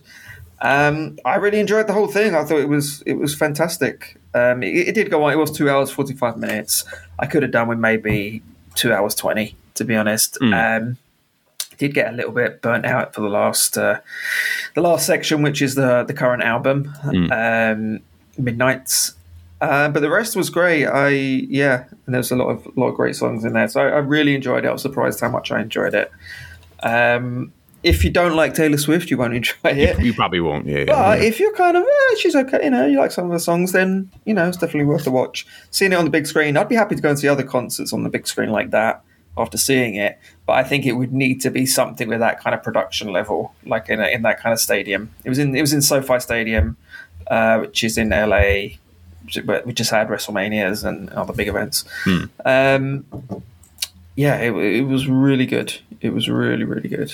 Um, what else? Yeah. Have any of you seen that um, on the subject of concert films that stop making sense that's coming back out this year?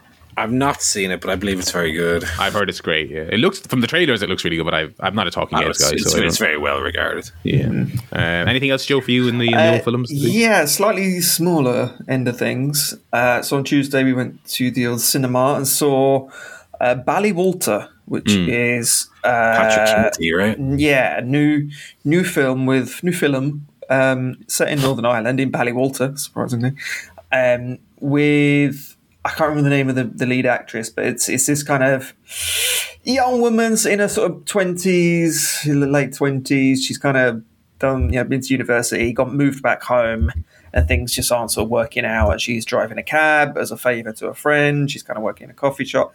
She's just not got really going anywhere, kind of drifting.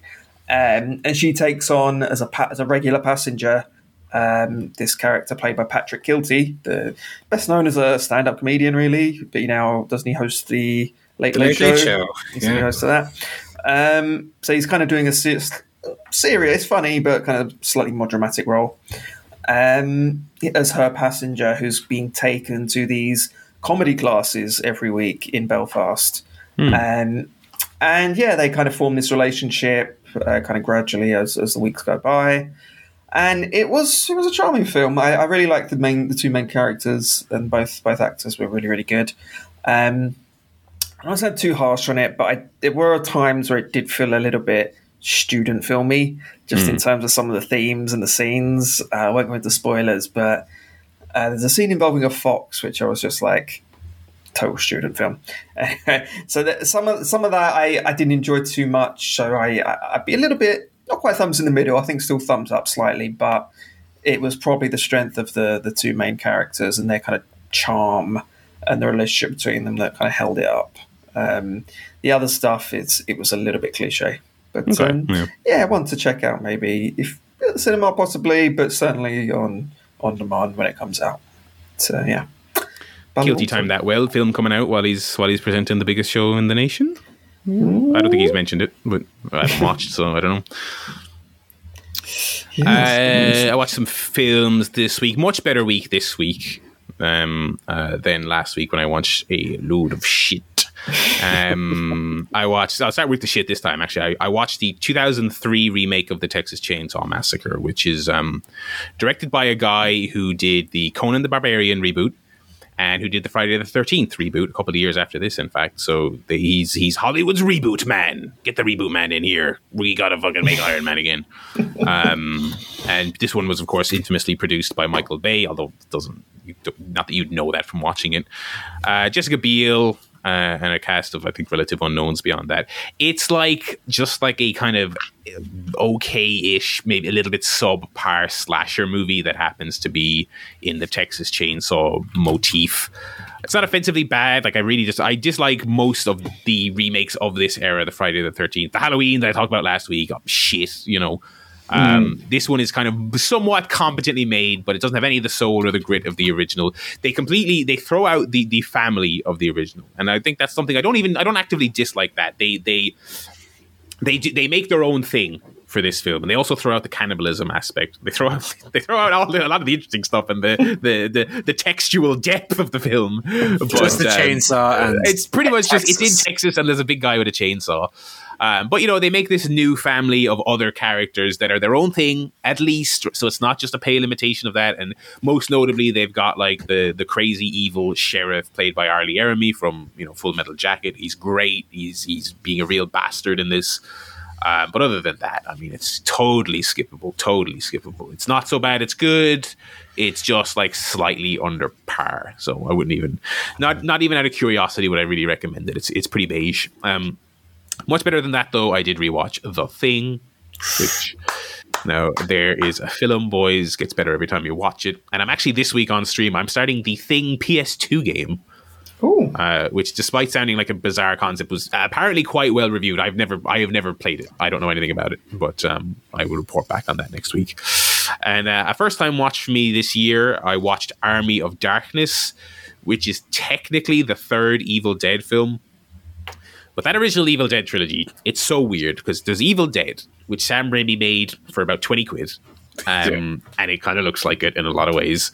I don't love the original Evil Dead. It's it's it's cool for what it is as as as a, a kind of innovative uh, hyper kind of we're gonna fucking make this movie no matter what kind it's, it feels like one of those films but it was uh, you can tell it's limited because evil dead 2 is it's actually not really a sequel it's literally just they remade that first film again but with a sub- substantially bigger budget after the success of the first one. Like they like there is no acknowledgement of the first film and that second film. It's just bruce campbell and a female lead pull up to a cab and say ah here we are. We're gonna have a nice weekend away and then the evil dead happens. So so it's one movie and then one reboot and then one direct sequel, Army of Darkness. But Army of Darkness, it's kind of fitting that they dropped the Evil Dead name because it could absolutely be its own standalone film. It is a sequel.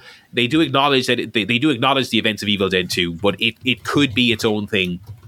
And it's still got horror elements, but it's very much a kind of high fantasy action adventure, extremely 80s slash early 90s.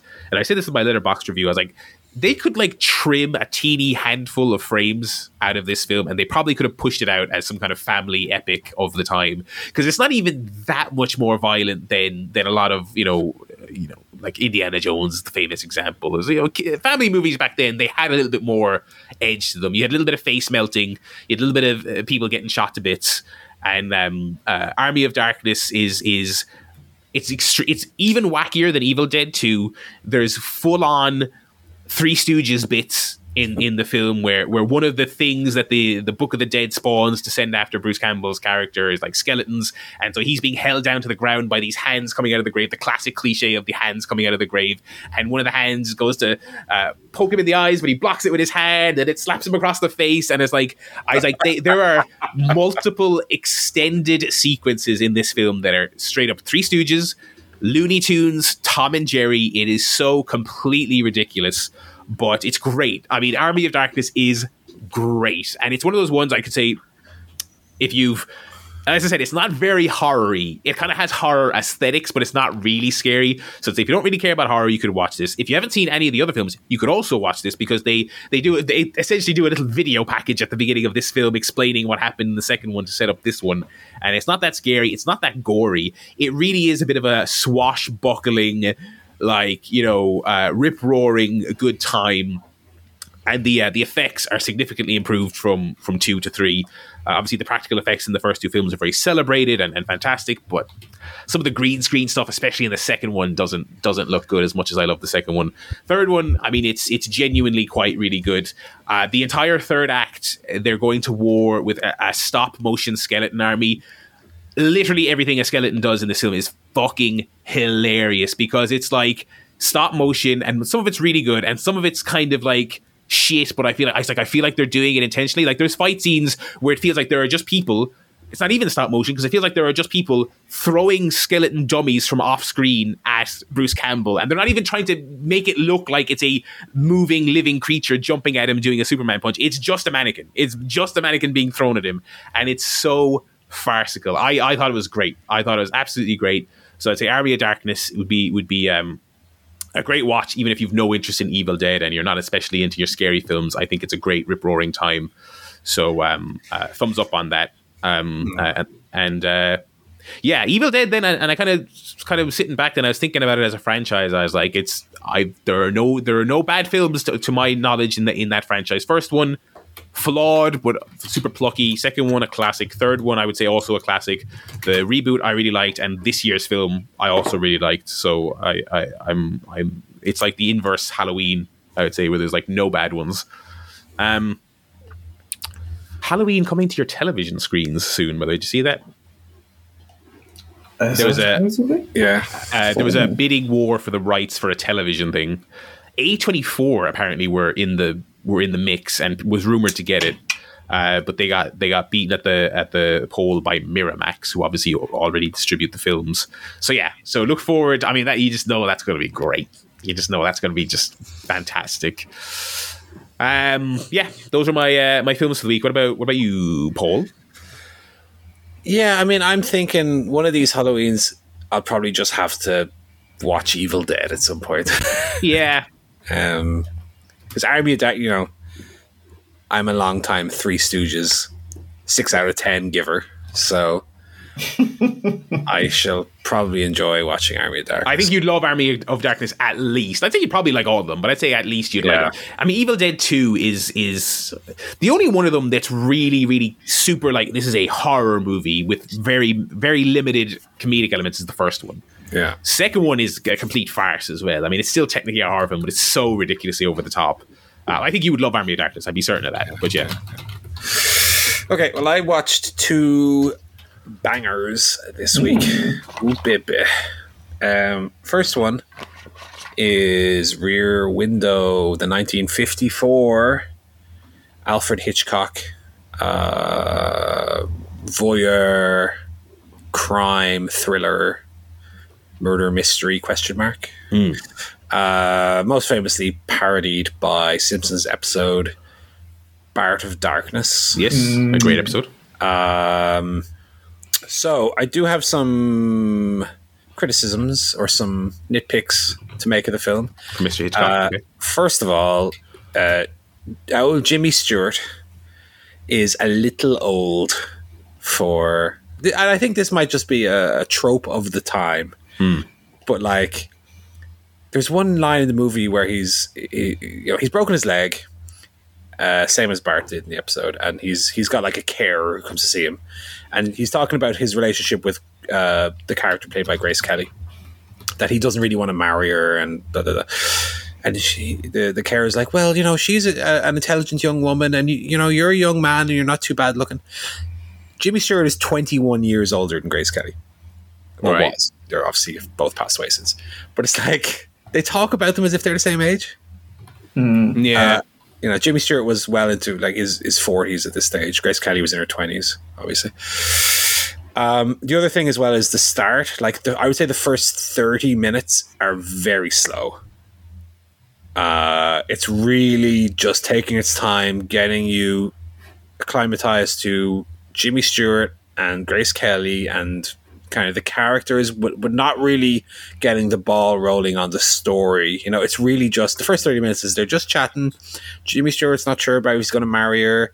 And, you know, his camera got broken. Oh, I'm going to get you a new camera. That, and you're like, okay, obviously through osmosis, we know what Rear Window is. It's like, all right, let's get to the bit where it seems like there's a murder. let's let's get to that already. And for a movie that's only like not even an hour 45 long, the fact that the first half hour very little happens at all feels like okay, maybe we could have trimmed a little bit or had you know had something else happen. I will say those two things aside, I thought it was absolutely fantastic. okay. Um, you'd be surprised to hear. Yeah. Yeah. um, even having you know knowing Bart of Darkness back to front, I still found that the film surprised me, and especially the last ten minutes, I haven't had like a breath held in uh, since like the end of Blair Witch, maybe. Like those la- last ten minutes are really like really on the edge of your seat stuff. Uh, performances are all great. I love the setting. This kind of one little um, square of apartment blocks just off a main road, and the entire film is basically shot from either within Jimmy Stewart's apartment or looking directly out from his window. So you're very much immersed into. You, you know, Jimmy Stewart is almost the avatar for you to see the film from his Right. point of view. And uh, yeah, the way the film progresses, all the little clues get dropped. And I actually think knowing Bart of Darkness so well actually enhanced my experience because I didn't know how closely it directly followed the episode. Like, what bits of the real film are being like that. parodied and what parts of the episode are actually. Did you like the scene where the sinister looking kid came to kill him? Um, so I was actually going, oh my god, is, is how's this like? I didn't know what the ending of the film was going to be. You assume you do because you know the episode, but that's part of the fun. Is you go, is the ending of Bart of Darkness a parody of the ending of the film, or is it a clever twist on the end of the film, Yeah. or does the film have a different twist? Or anyway, it's bloody great stuff. It Uh, is. really, it is really- remarkable if you if you if you want to go on like YouTube. Um, there's a million people who've done this at this stage, and there's like side by side comparisons of the Simpsons Oh, yeah. episode and the source material, and like they're recreating shots. They're recreate, and it's like I'm gonna sound like such a fucking old man, but they were doing this before the, the mobile telephone right? They were you know sitting in that writer's room and you can't just whop out your phone and pull up rear window on fucking amazon or whatever the fuck and say oh mm. that's how it went. Yeah let's okay so we're, when we're sto- storyboarding it we'll, we'll do this or or and i think of all their weird esoteric like 50s references for like various television it's like they were all like, I'm sure there was a trip to the library or two during the, the the peak writing years of those of those shows when they were when they were doing 50 rewrites of a show. But just thinking back it was like where they weren't pulling up the source material on their phones the level of recreation in those episodes is insane it's insane when you watch them side by side but anyway that's that's that's not we're not talking about the simpsons for a change we're not talking no. about the simpsons No, but the film is. Uh, you know, I've seen a few Hitchcocks now. I'd say it's probably one of my favorite ones. I would say, but not as good as Psycho. I think Psycho is still, for me, top of the mountain. I would say it's probably closer to a a Vertigo or North by Northwest or Strangers on a Train. But uh, very good, better, better even than I thought going in because I did figure, knowing Bart of Darkness so well, it was going to be somewhat lessen the experience. Like, oh, that doesn't surprise me because I know the episode. But I thought it was, I thought it was bloody great. Um, and then the other movie I watched is one you might not have heard of. It's a 1997 Japanese uh, crime thriller horror called okay. Cure. I have not heard of this. Um, came out very close to The Ring. I don't know which came first, but they almost feel like The Ring was 99, wasn't it? well, this is yeah. So this is ninety seven. So this I don't want to say this influenced the Ring because Okay. I don't know when the production started on that, but they they feel like two sides of the same coin in a sense. Very very close. Um, also little bits of like Seven, um, Mur- uh, Memories of Murder, the Bong Joon Ho film as well. Bong Joon Ho has outwardly said that he was very very influenced by by Cure specifically. Um, so to give you the cliff notes of the the, the plot, there is a, uh, a spate of murders in uh, in Japan where the victim is is killed and then has an uh, X carved into their throat, Oh, uh, and the killer who does it knows they did it, but can't explain why. And so you have a spate of what what appear to be copycat killers, but none of them know why they did it. They just, oh, I just felt like it, and they can't explain it. So there's an element of hmm, what's happening here. Is it a, is there a possession? Is there a, it, like what's the thread that's connecting these murders? And you have, like in Seven or like in you know movies of that ilk, you have a team of detectives who are going from crime to crime, trying to figure it out before the next person gets killed. Um, similarly, while that's happening, a man appears on the other side of town with seemingly no memory of who he is or what he's doing there. This seems like a lot, but in an What? interesting way. what? Yes. So I'll leave it at that. I thought it was extremely good. Uh, well worth a watch, especially if you like, you know, I, I find that every crime thriller from Japan or South Korea that I've seen has always been a knockout. So I don't know if they just do those genres really well, if that's kind of intrinsic in their culture, but this was another one that I thought was extremely good. Uh, so Cure is the name of the movie uh, check it out. I don't know where you would even see it. I don't know where it is available, but if you come across it, uh, I highly recommend it. Nice. Alrighty. uh, we will. Uh, it's a good spread of films there. Uh, we'll jump in to Telly there. Uh, Joe, have you seen the new Frasier? Not yet. Not, Not yet. yet. Okay, I won't. I won't spoil anything. Then, I will say, I actually thought it was pretty all right. The first two episodes. So they're doing. They dropped two episodes this week, and then it's going to be a weekly episode um, on. Paramount Plus for however many weeks it runs. I think it's. Air, I think it is airing on television over. Oh no, it's not actually. They. No, I think the first two in the states they they did a, an airing on CBS, but it's not, it's direct Paramount after that. It's it's it's good. I would go so far as to say it's good without saying it's amazing or very good or anything at all like that. Um, you know, I, I, people have kind of said, look, there. How can you do a fucking studio sitcom with a laugh track these days? It's like it's Frasier. I don't know if I necessarily want them to reinvent the wheel and hmm. and make it into something it wasn't. At the end of the day, this is a character that starts back in Cheers. Why change it now? And I found the writing to be decently sharp and the new characters to be okay and and they set out some fairly obvious but nonetheless kind of some arcs for these characters to go on. And I I thought there was just enough laughs in the first two episodes for me to go okay, you know, not bad. Um, and uh, I mean, Grammer then obviously elevates it because he, he can still be Frasier, and we know Frasier is great, and we know that performance is great. Um, I, I will say that that um, there is one new character that I'm really not sold on, and I hope they don't go over the top with it for the remainder of the season. And you'll know straight away which one. I feel like I'll, I'll just say it because you'll know you'll you will know the Sure. instant the show begins.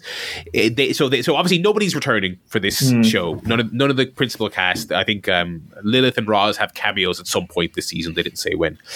Uh, but what they've done is they've got a sort of Niles surrogate character. Okay, Niles' son, right? So Niles' son Right. is now college aged, and and so they they say that he has kind of the qualities of Niles and Daphne, but basically he's just a neurotic Niles character, but with the sitcom schlock turned way up and minus the phenomenal performance of David Hyde Pierce. And mm. like the, the, opening scene of the opening episode didn't get off to a great start because I was like, oh, this is uh, this is going to be annoying. This is going to be annoying. Thankfully, he's not as central a character as as you would initially expect, so it's not that big a deal. But I'm curious to hear, see what you make of it because I, th- I think it's, it's the reviews dropped for the first half of the season, which I guess is what the journalists got to see, and they were mostly positive. I thought the first two were okay. Um, so I'm curious next week to to, to get you weigh in. We'll have three episodes next week. Um, I did, and Nicholas Lyndhurst is is is very good in it as well. Good old, good old, jolly old Saint Nick. Um, I did after uh, praising it there for the last few weeks. I did finish Always Sunny um, uh, season sixteen, just eight episodes, which is kind of kind of mad for a sitcom in this day and age. But I mean, it was a tight, hilarious eight episode run the Sunny Boys are back. I, I, thought I thought this show was was absolutely fantastic. I, I, talked already about how I didn't like last season. This season, basically no misses in the whole season, and the peaks were some of the best episodes I think they've ever done. So so thumbs up on that. Um, if if they also they also seem to be going away for like two years at a time, which 15 years into a show, if that's what they want to do to keep it good, I think that's fair enough. Short seasons, a couple of years apart, thumbs up on that. Uh, so thumbs up on on Always Sunny it is kind of a bummer when a show bounces back like that and it's only eight mm. episodes, and it's like they used to have twenty or whatever the fuck, but you live with that. And also, yeah, in preparation for the new episode tonight, I'm nearly finished with the Rick and Morty rewatch. Um, I will say I seem to remember being higher on them at the time. I think Paul, you were you were not as high as I was on season four and 5 mm-hmm. uh, on a rewatch, yeah, I have not. I season four was a bit like one of those on the line Simpsons seasons, like eight. You know what I mean? Where it's kind of like, okay, a couple of whiffs in here, a couple of not funny episodes in here. The the dragon episode I don't like. The um uh the planet episode where Rick has loads of kids with with with Gaia. Uh, didn't like that at all. Found all the god stuff so masturbatory. That's like my least favorite thing about the show. Uh, didn't like that, but still lots of other funny episodes in that season. So that's a that's a that's a slightly dipping Simpsons season, I found it to be. And we're nearly finished season five, and I have found it to actually be mostly bad. I have not enjoyed season five really at all. Let me, uh, I'm going to pull up my old uh, Serializd here, the, the, the faux Letterboxd equivalent for TV. First episode of, of season five is with, um, Mr. was it Mr. Nimbus? Yeah, is that, is that, the character? Which I found that to be very grating. I, I, one of the one of those typical like annoying Rick and Morty characters that they they center the whole episode around. Um, uh, but the um, the the time distortion stuff with the other realm is really good. That's like classic Rick and Morty stuff. So I, I enjoyed that. Uh, and then likewise, a very typical Rick and Morty. The uh, second episode is the decoy episode, which I thought was quite good. One of those kind of Russian doll style. They keep going out and out and out, and you never you never quite know how it's going to go. Then I know one one episode we talked about a lot, the Alison Brie Planetina episode, like like an interesting th- character thing for Morty, but not very funny. You know, um, uh, what's I can't. I'm, I watch. I've just watched these this week. I've already forgotten um, uh, what this episode is about. Um, Rick Dependence Spray. What the fuck is that episode about? I'm gonna pull up my own review here and see if I can remember. Um, Oh, the big sperms, the big, the big evil sperm monster. That episode is terrible. Um, um, the episode with the hell, the Hellraiser monsters, where they like pain. I think the car subplot with that is shit. I think it's it's like it's like they they take the the previous episode where the car is a character, which I actually really like, the Teenyverse episode and they like triple down on the car as a sentient being. I'm like, it's not funny and, and, and all that stuff. And then I we just got finished watching the um the the mech episode, like the anime parody, the weird episode that's parodying animes, but also like Goodfellas and Scarface. Um, I just got done watching that one before I came to this. That is the that is the worst show episode they've ever produced. That, that, that there is not a laugh to be had in that episode. I found, um, uh, so I, I found that to be really painful. And I, I skipped to the turkey episode, which I, I also found to be be amusing for about five minutes, and and and and it goes for the whole. So yeah, I'm looking at the the the last three episodes I have here of the season. I don't again, I don't remember any of them. They have, they have somewhat higher ratings on this site than than the first half. But yeah, season five, their worst season by a, a country mile so far. Um, I have zero recollection of six, so hopefully they bounce back, and then obviously seven starts tonight. But um, You going to be watching from the from the jump on the new season? Yeah. Uh, early reviews seem okay, uh, you know, but we'll see. Uh, that is my telly. What other telly's been watched this week, Boyles? Just more Scrubs. I'm uh, nearly caught up to where they've reached in the Oh, the podcast. pod- podcast. Yeah, I've got like five more episodes to watch, and then what I what I usually do is let them build up again, and then binge it to an extent. Um, so that'll let me finish off Nathan for you. Finally, I've got like three episodes after that. Get back to Mad Men. Um, like I since since I started watching Mad Men and Nathan for you, I started watching Scrubs, and that's kind of eaten up all my TV time. I've watched like a season and a half of Scrubs in the last, I don't know, two weeks. So uh, it would be nice to get back. I will say Scrubs season eight is definitely the jumping off point. Uh, when they moved from NBC to ABC, is not as good. So, Did they? I, didn't, I don't even remember them moving. yes, they. But sure, w- what is the how, how long does the original run before that reboot last? Is that nine eight, seasons? se- eight, eight seasons, and the ninth season is the reboot. But the first seven seasons were on NBC, and then they moved to ABC, and there were a lot of restrictions, like you can't show the Todd in his little Oh, speedos anymore, Speedo, yeah, yeah. and the the uh, they did cost cutting to the point where it's like each primary cast member had to miss two episodes or three episodes. Oh, bizarre! So- wow. Yeah, so you'll have a week where like Dr. Cox just isn't in the episode at all. Or Elliot's not in the episode. And, and it's very noticeable, you know?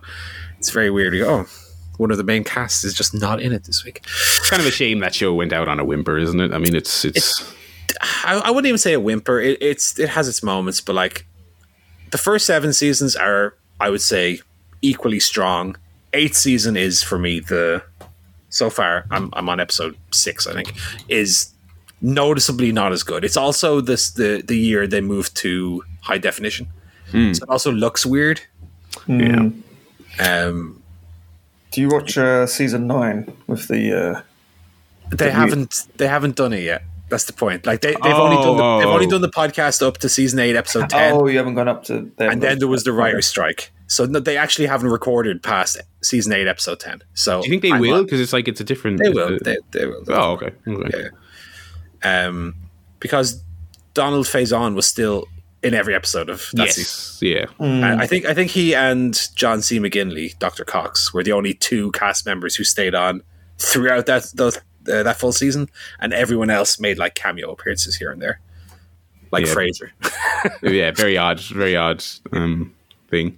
Did you see um, John C. McGinley has joined the, the ranks of the celebrities bringing characters back for ads? Oh, I, have, I have already forgotten what he was advertising. I want to say. I don't even want to guess because I it completely went over my head. It's one of those things uh, uh, I've just seen scrolling. You can probably Google it, but I don't think that's with the blessing of. It's not. I don't think they say I'm Doctor Cox, but he's a fast-talking, patronizing doctor in a lab coat with a stethoscope over his neck, uh, saying, "Eh, and uh, "You've got this problem, and what you need is product." I've forgotten what it is, but he's doing Okay, that now to- um, which is it's not it's not sacrilege because it's fucking Dr. Cox and all this stuff. It's not as bad as um, Ah, he's he, he's earned. He's allowed. he's earned it. It's not. I did see Scorsese going, "Don't do that, Bob," about De Niro being Travis Bickle in a Super Bowl ads. he's like, he's like, "Don't do that, mate. That's not. Don't. I, I'd, I'd rather you didn't actually do that. I mean, it's done, like it's already made. But um, he, wa- unsurprisingly, he was like that. Bob, what's going on, man? You you are not broke. Oh, and that's like that's like an ad for Uber as well. Which I'm, I'm like, this is not a this is not a taxi service character I would advertise. But uh, yeah, so that, I'm going to Google this now while I'm. I'm looking at the I'm looking at the ad now. I have it here. Okay. for- Remind, for- remind, remind me what the product is.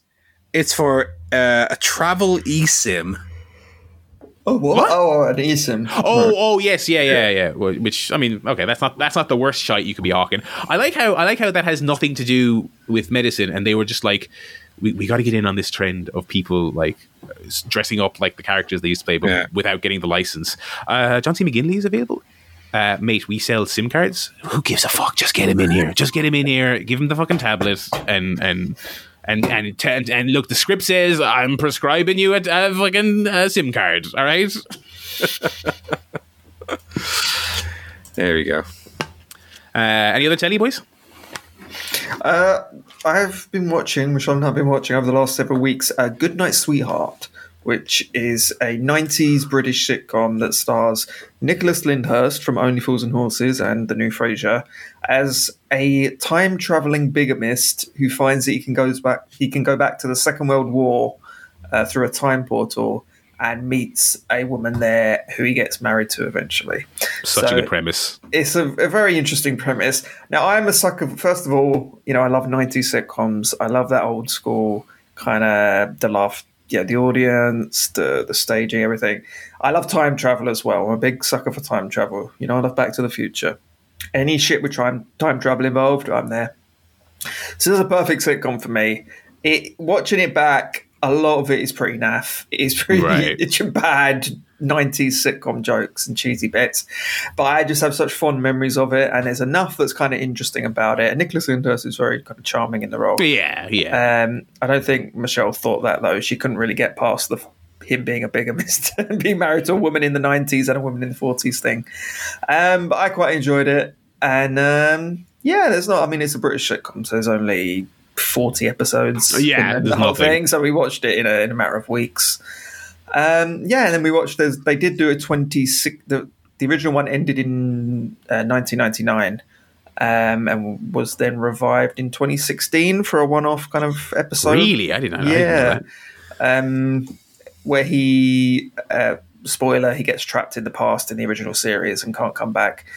In this one, he can finally come back, and then I think they do it very well because he's been trapped in the 50s and the 60s for like 16 years, and then he comes into the present day, and he, he is now out of time in the future rather than in the past. So it kind of reverses the original premise, and they do get some good kind of laughs out of him, you know, discovering the internet, mo- Mm. mobile phones, and the internet, and all that kind of thing. So, yeah, very good. So I enjoyed. He, go, he, enjoyed he goes to he goes to a New Japan show and they call they call it Goodnight Switchblade. Oh Folks. yeah. Oh yeah, here we go. All right. That's yeah, yeah. That's a good one. Um, Thanks. yeah, so watching watching that now. Now we're into Gilmore Girls season, so there's not Of much course. else getting watched apart from that. To be honest, so there we go. Very good. Uh, alrighty, uh, we can segue there into the games. Not really much to report on my end for the games. I finished Silent Hill 2 and Mario Galaxy this week.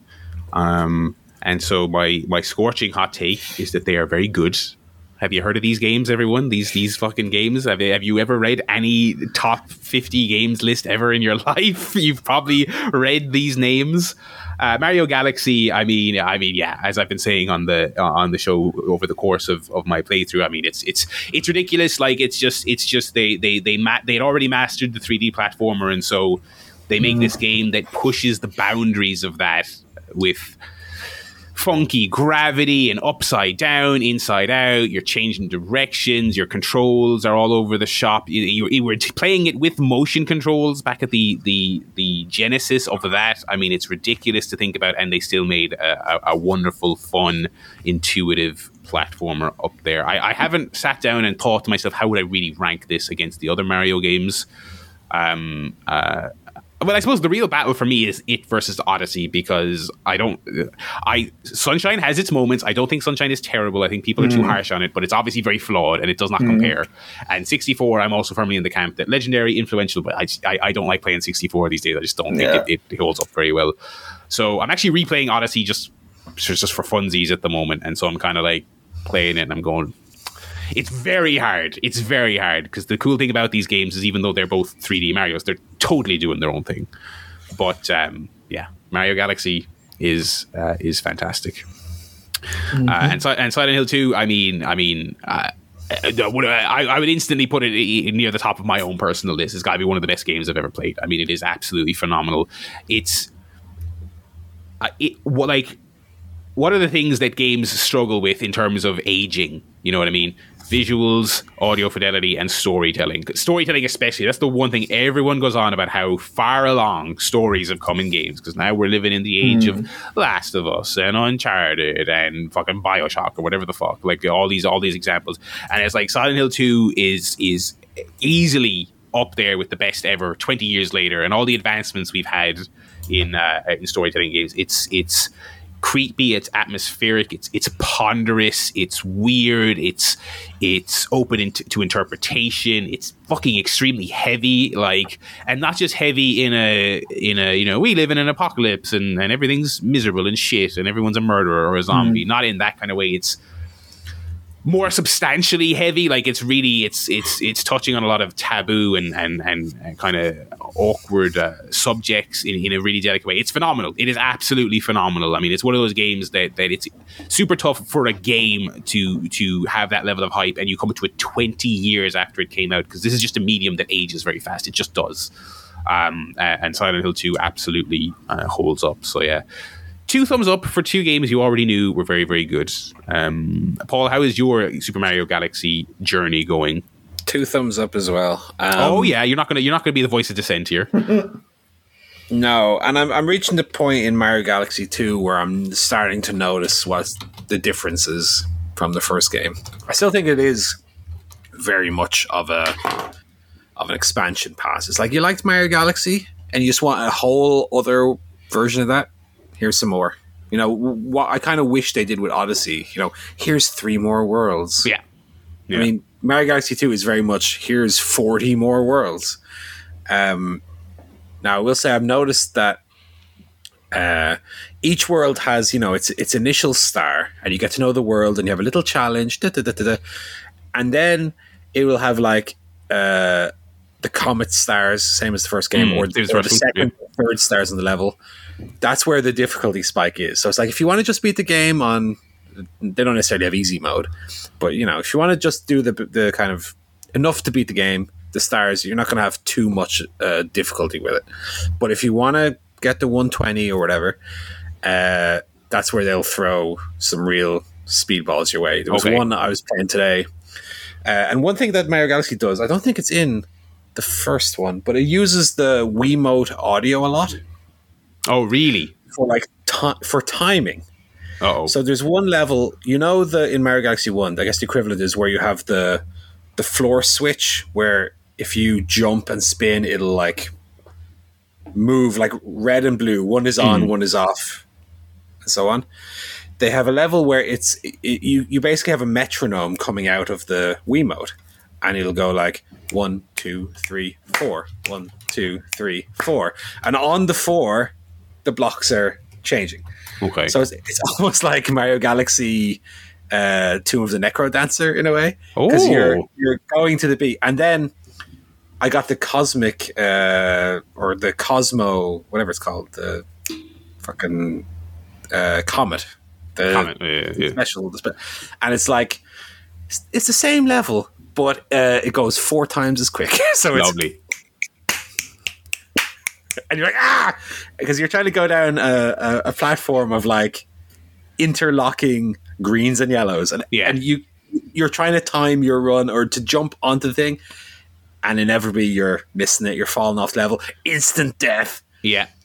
Like I love that kind of challenge. It, it's it's like you know you're because the the that level is like one of the collect the five silver stars you know that give you then the big one so it's like you get to like the third one and you're right on edge. Oh, I'm gonna fall off before I get the fourth one. And very very fun. But yeah, it's definitely a little bit more difficult. Not that Mar- the first Mario Galaxy didn't have its tricky levels, because of course it did. But like, I'm not at the end of the game yet, and I'm already coming against these levels. Whereas Mario Galaxy One, it was kind of like the first hundred stars are fairly okay, and then if you own, if you want to get to 120, the last 20 are going to be the tough ones. Yeah, you know? yeah.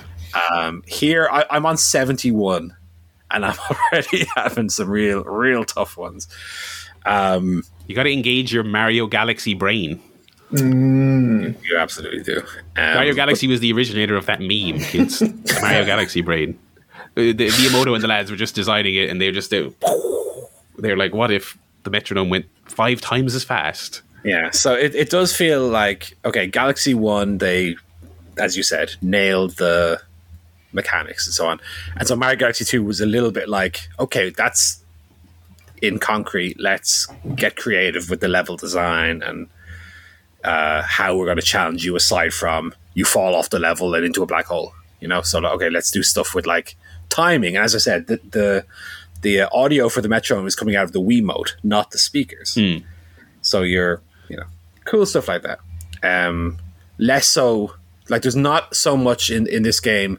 You go to a, a spherical planet. You know, it, it's much more like in the latter levels of Galaxy One, where it's sequential areas that you visit. Um, and some really really tough stuff. But and also Yoshi's in it. He's not in the first one. That's That's why the first one's good. so there's a lot of well, there's a lot of really fun Yoshi mechanics uh, that I won't spoil, but are very very fun. Yoshi isn't uh, quite as annoying as he is in some other games. But yes, very much enjoying it. When I eventually get to Mario Galaxy 2, I'll have to investigate how. I mean, the one thing it's missing is it doesn't have the the hub world song. yeah, but I, I mean, I, I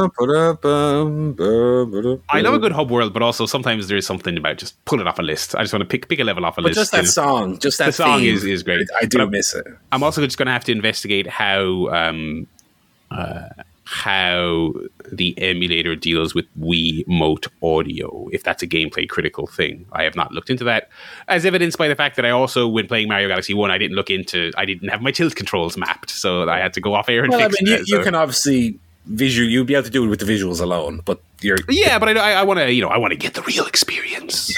I, mean, I want to get the real deal. it's very very good. I still think Odyssey is Odyssey's a fucking game. I mean, You know? Just so wonderful, isn't it? I mean, it's, Galaxy and Galaxy 2 are, are tremendous. I have a soft spot for 64. I mean, I obviously played 64 way back in the day, and I've 100%ed it multiple times since. And I, st- I think it does hold up, but I have a big nostalgia pang for it. So, yeah. uh, and I think Sunshine is a big old pile of shit. Ah, it's all right. It's No, all right. it's Sorry. fine. When when you have to get every single shine, imagine what you did times two. Don't do that. Don't do that. That's, was that's the easy. lesson. But that's not. But that's not being like uh, elitist. That's like there's some shit in there you didn't see. Oh, I can imagine. I mean, trust me. I mean, like, and, and don't get me wrong. I mean, having to get that casino bullshit. Oh my god! Ex- I stuff mean, like that. that- that- Don't get me wrong. It is flawed. That shit was But that's, insane. that's what's like, in a sense, most annoying about it is that Mario controls really well in that game, really smoothly. It's that the game itself is constantly fucking with you and Yeah. ruining that sensation. You know, and also, like on the Switch version, they just di- they're like, oh, unlike the GameCube, the Switch doesn't have pressure sensitive triggers.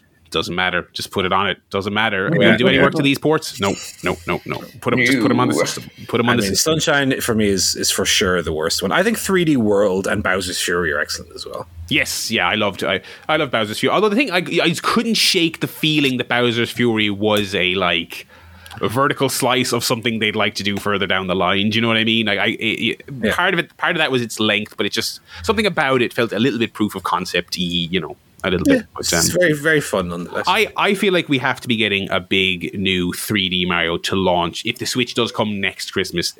The timing, because they obviously just put out a Zelda, and they're not going to launch a Switch with like a Metroid. I don't think so. Like, I feel like surely there has to have been a 3D Mario in the oven, and that'll be the launch game. Because they haven't launched with a Mario since the 64, have they? um, Sunshine was delayed.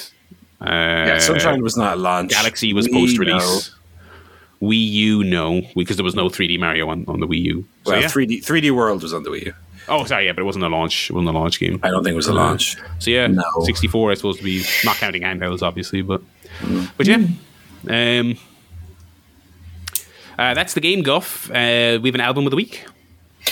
Album of the week um, is Demon Days by Gorillaz. I went after the debacle that was the uh, previous Gorillaz uh, album. What was that? Uh, Cracker Island or something? The new one, yeah. The most recent one, yeah. Um, which I didn't. I didn't really didn't You like. can get along with. I went back to classic uh, Gorillaz, uh, Demon Days, which I think is the second album. I'm not Yes. so sure. I think it was. But this After has, yeah, this has uh, a lot of classics on it. This is 2005. God, this is a long time ago. But this has Dirty, Dirty Harry, Filled Oh, with yeah, yeah, Ink, Dead. It's dead. I've never listened to the album, but outside of all those really you know big hit songs, there's also a lot of kind of concept stuff about a monkey island or something, a monkey monk tribe of demon monkey Yes. something. I, I the start and the finish of the album are all about this kind of concept, and I was like.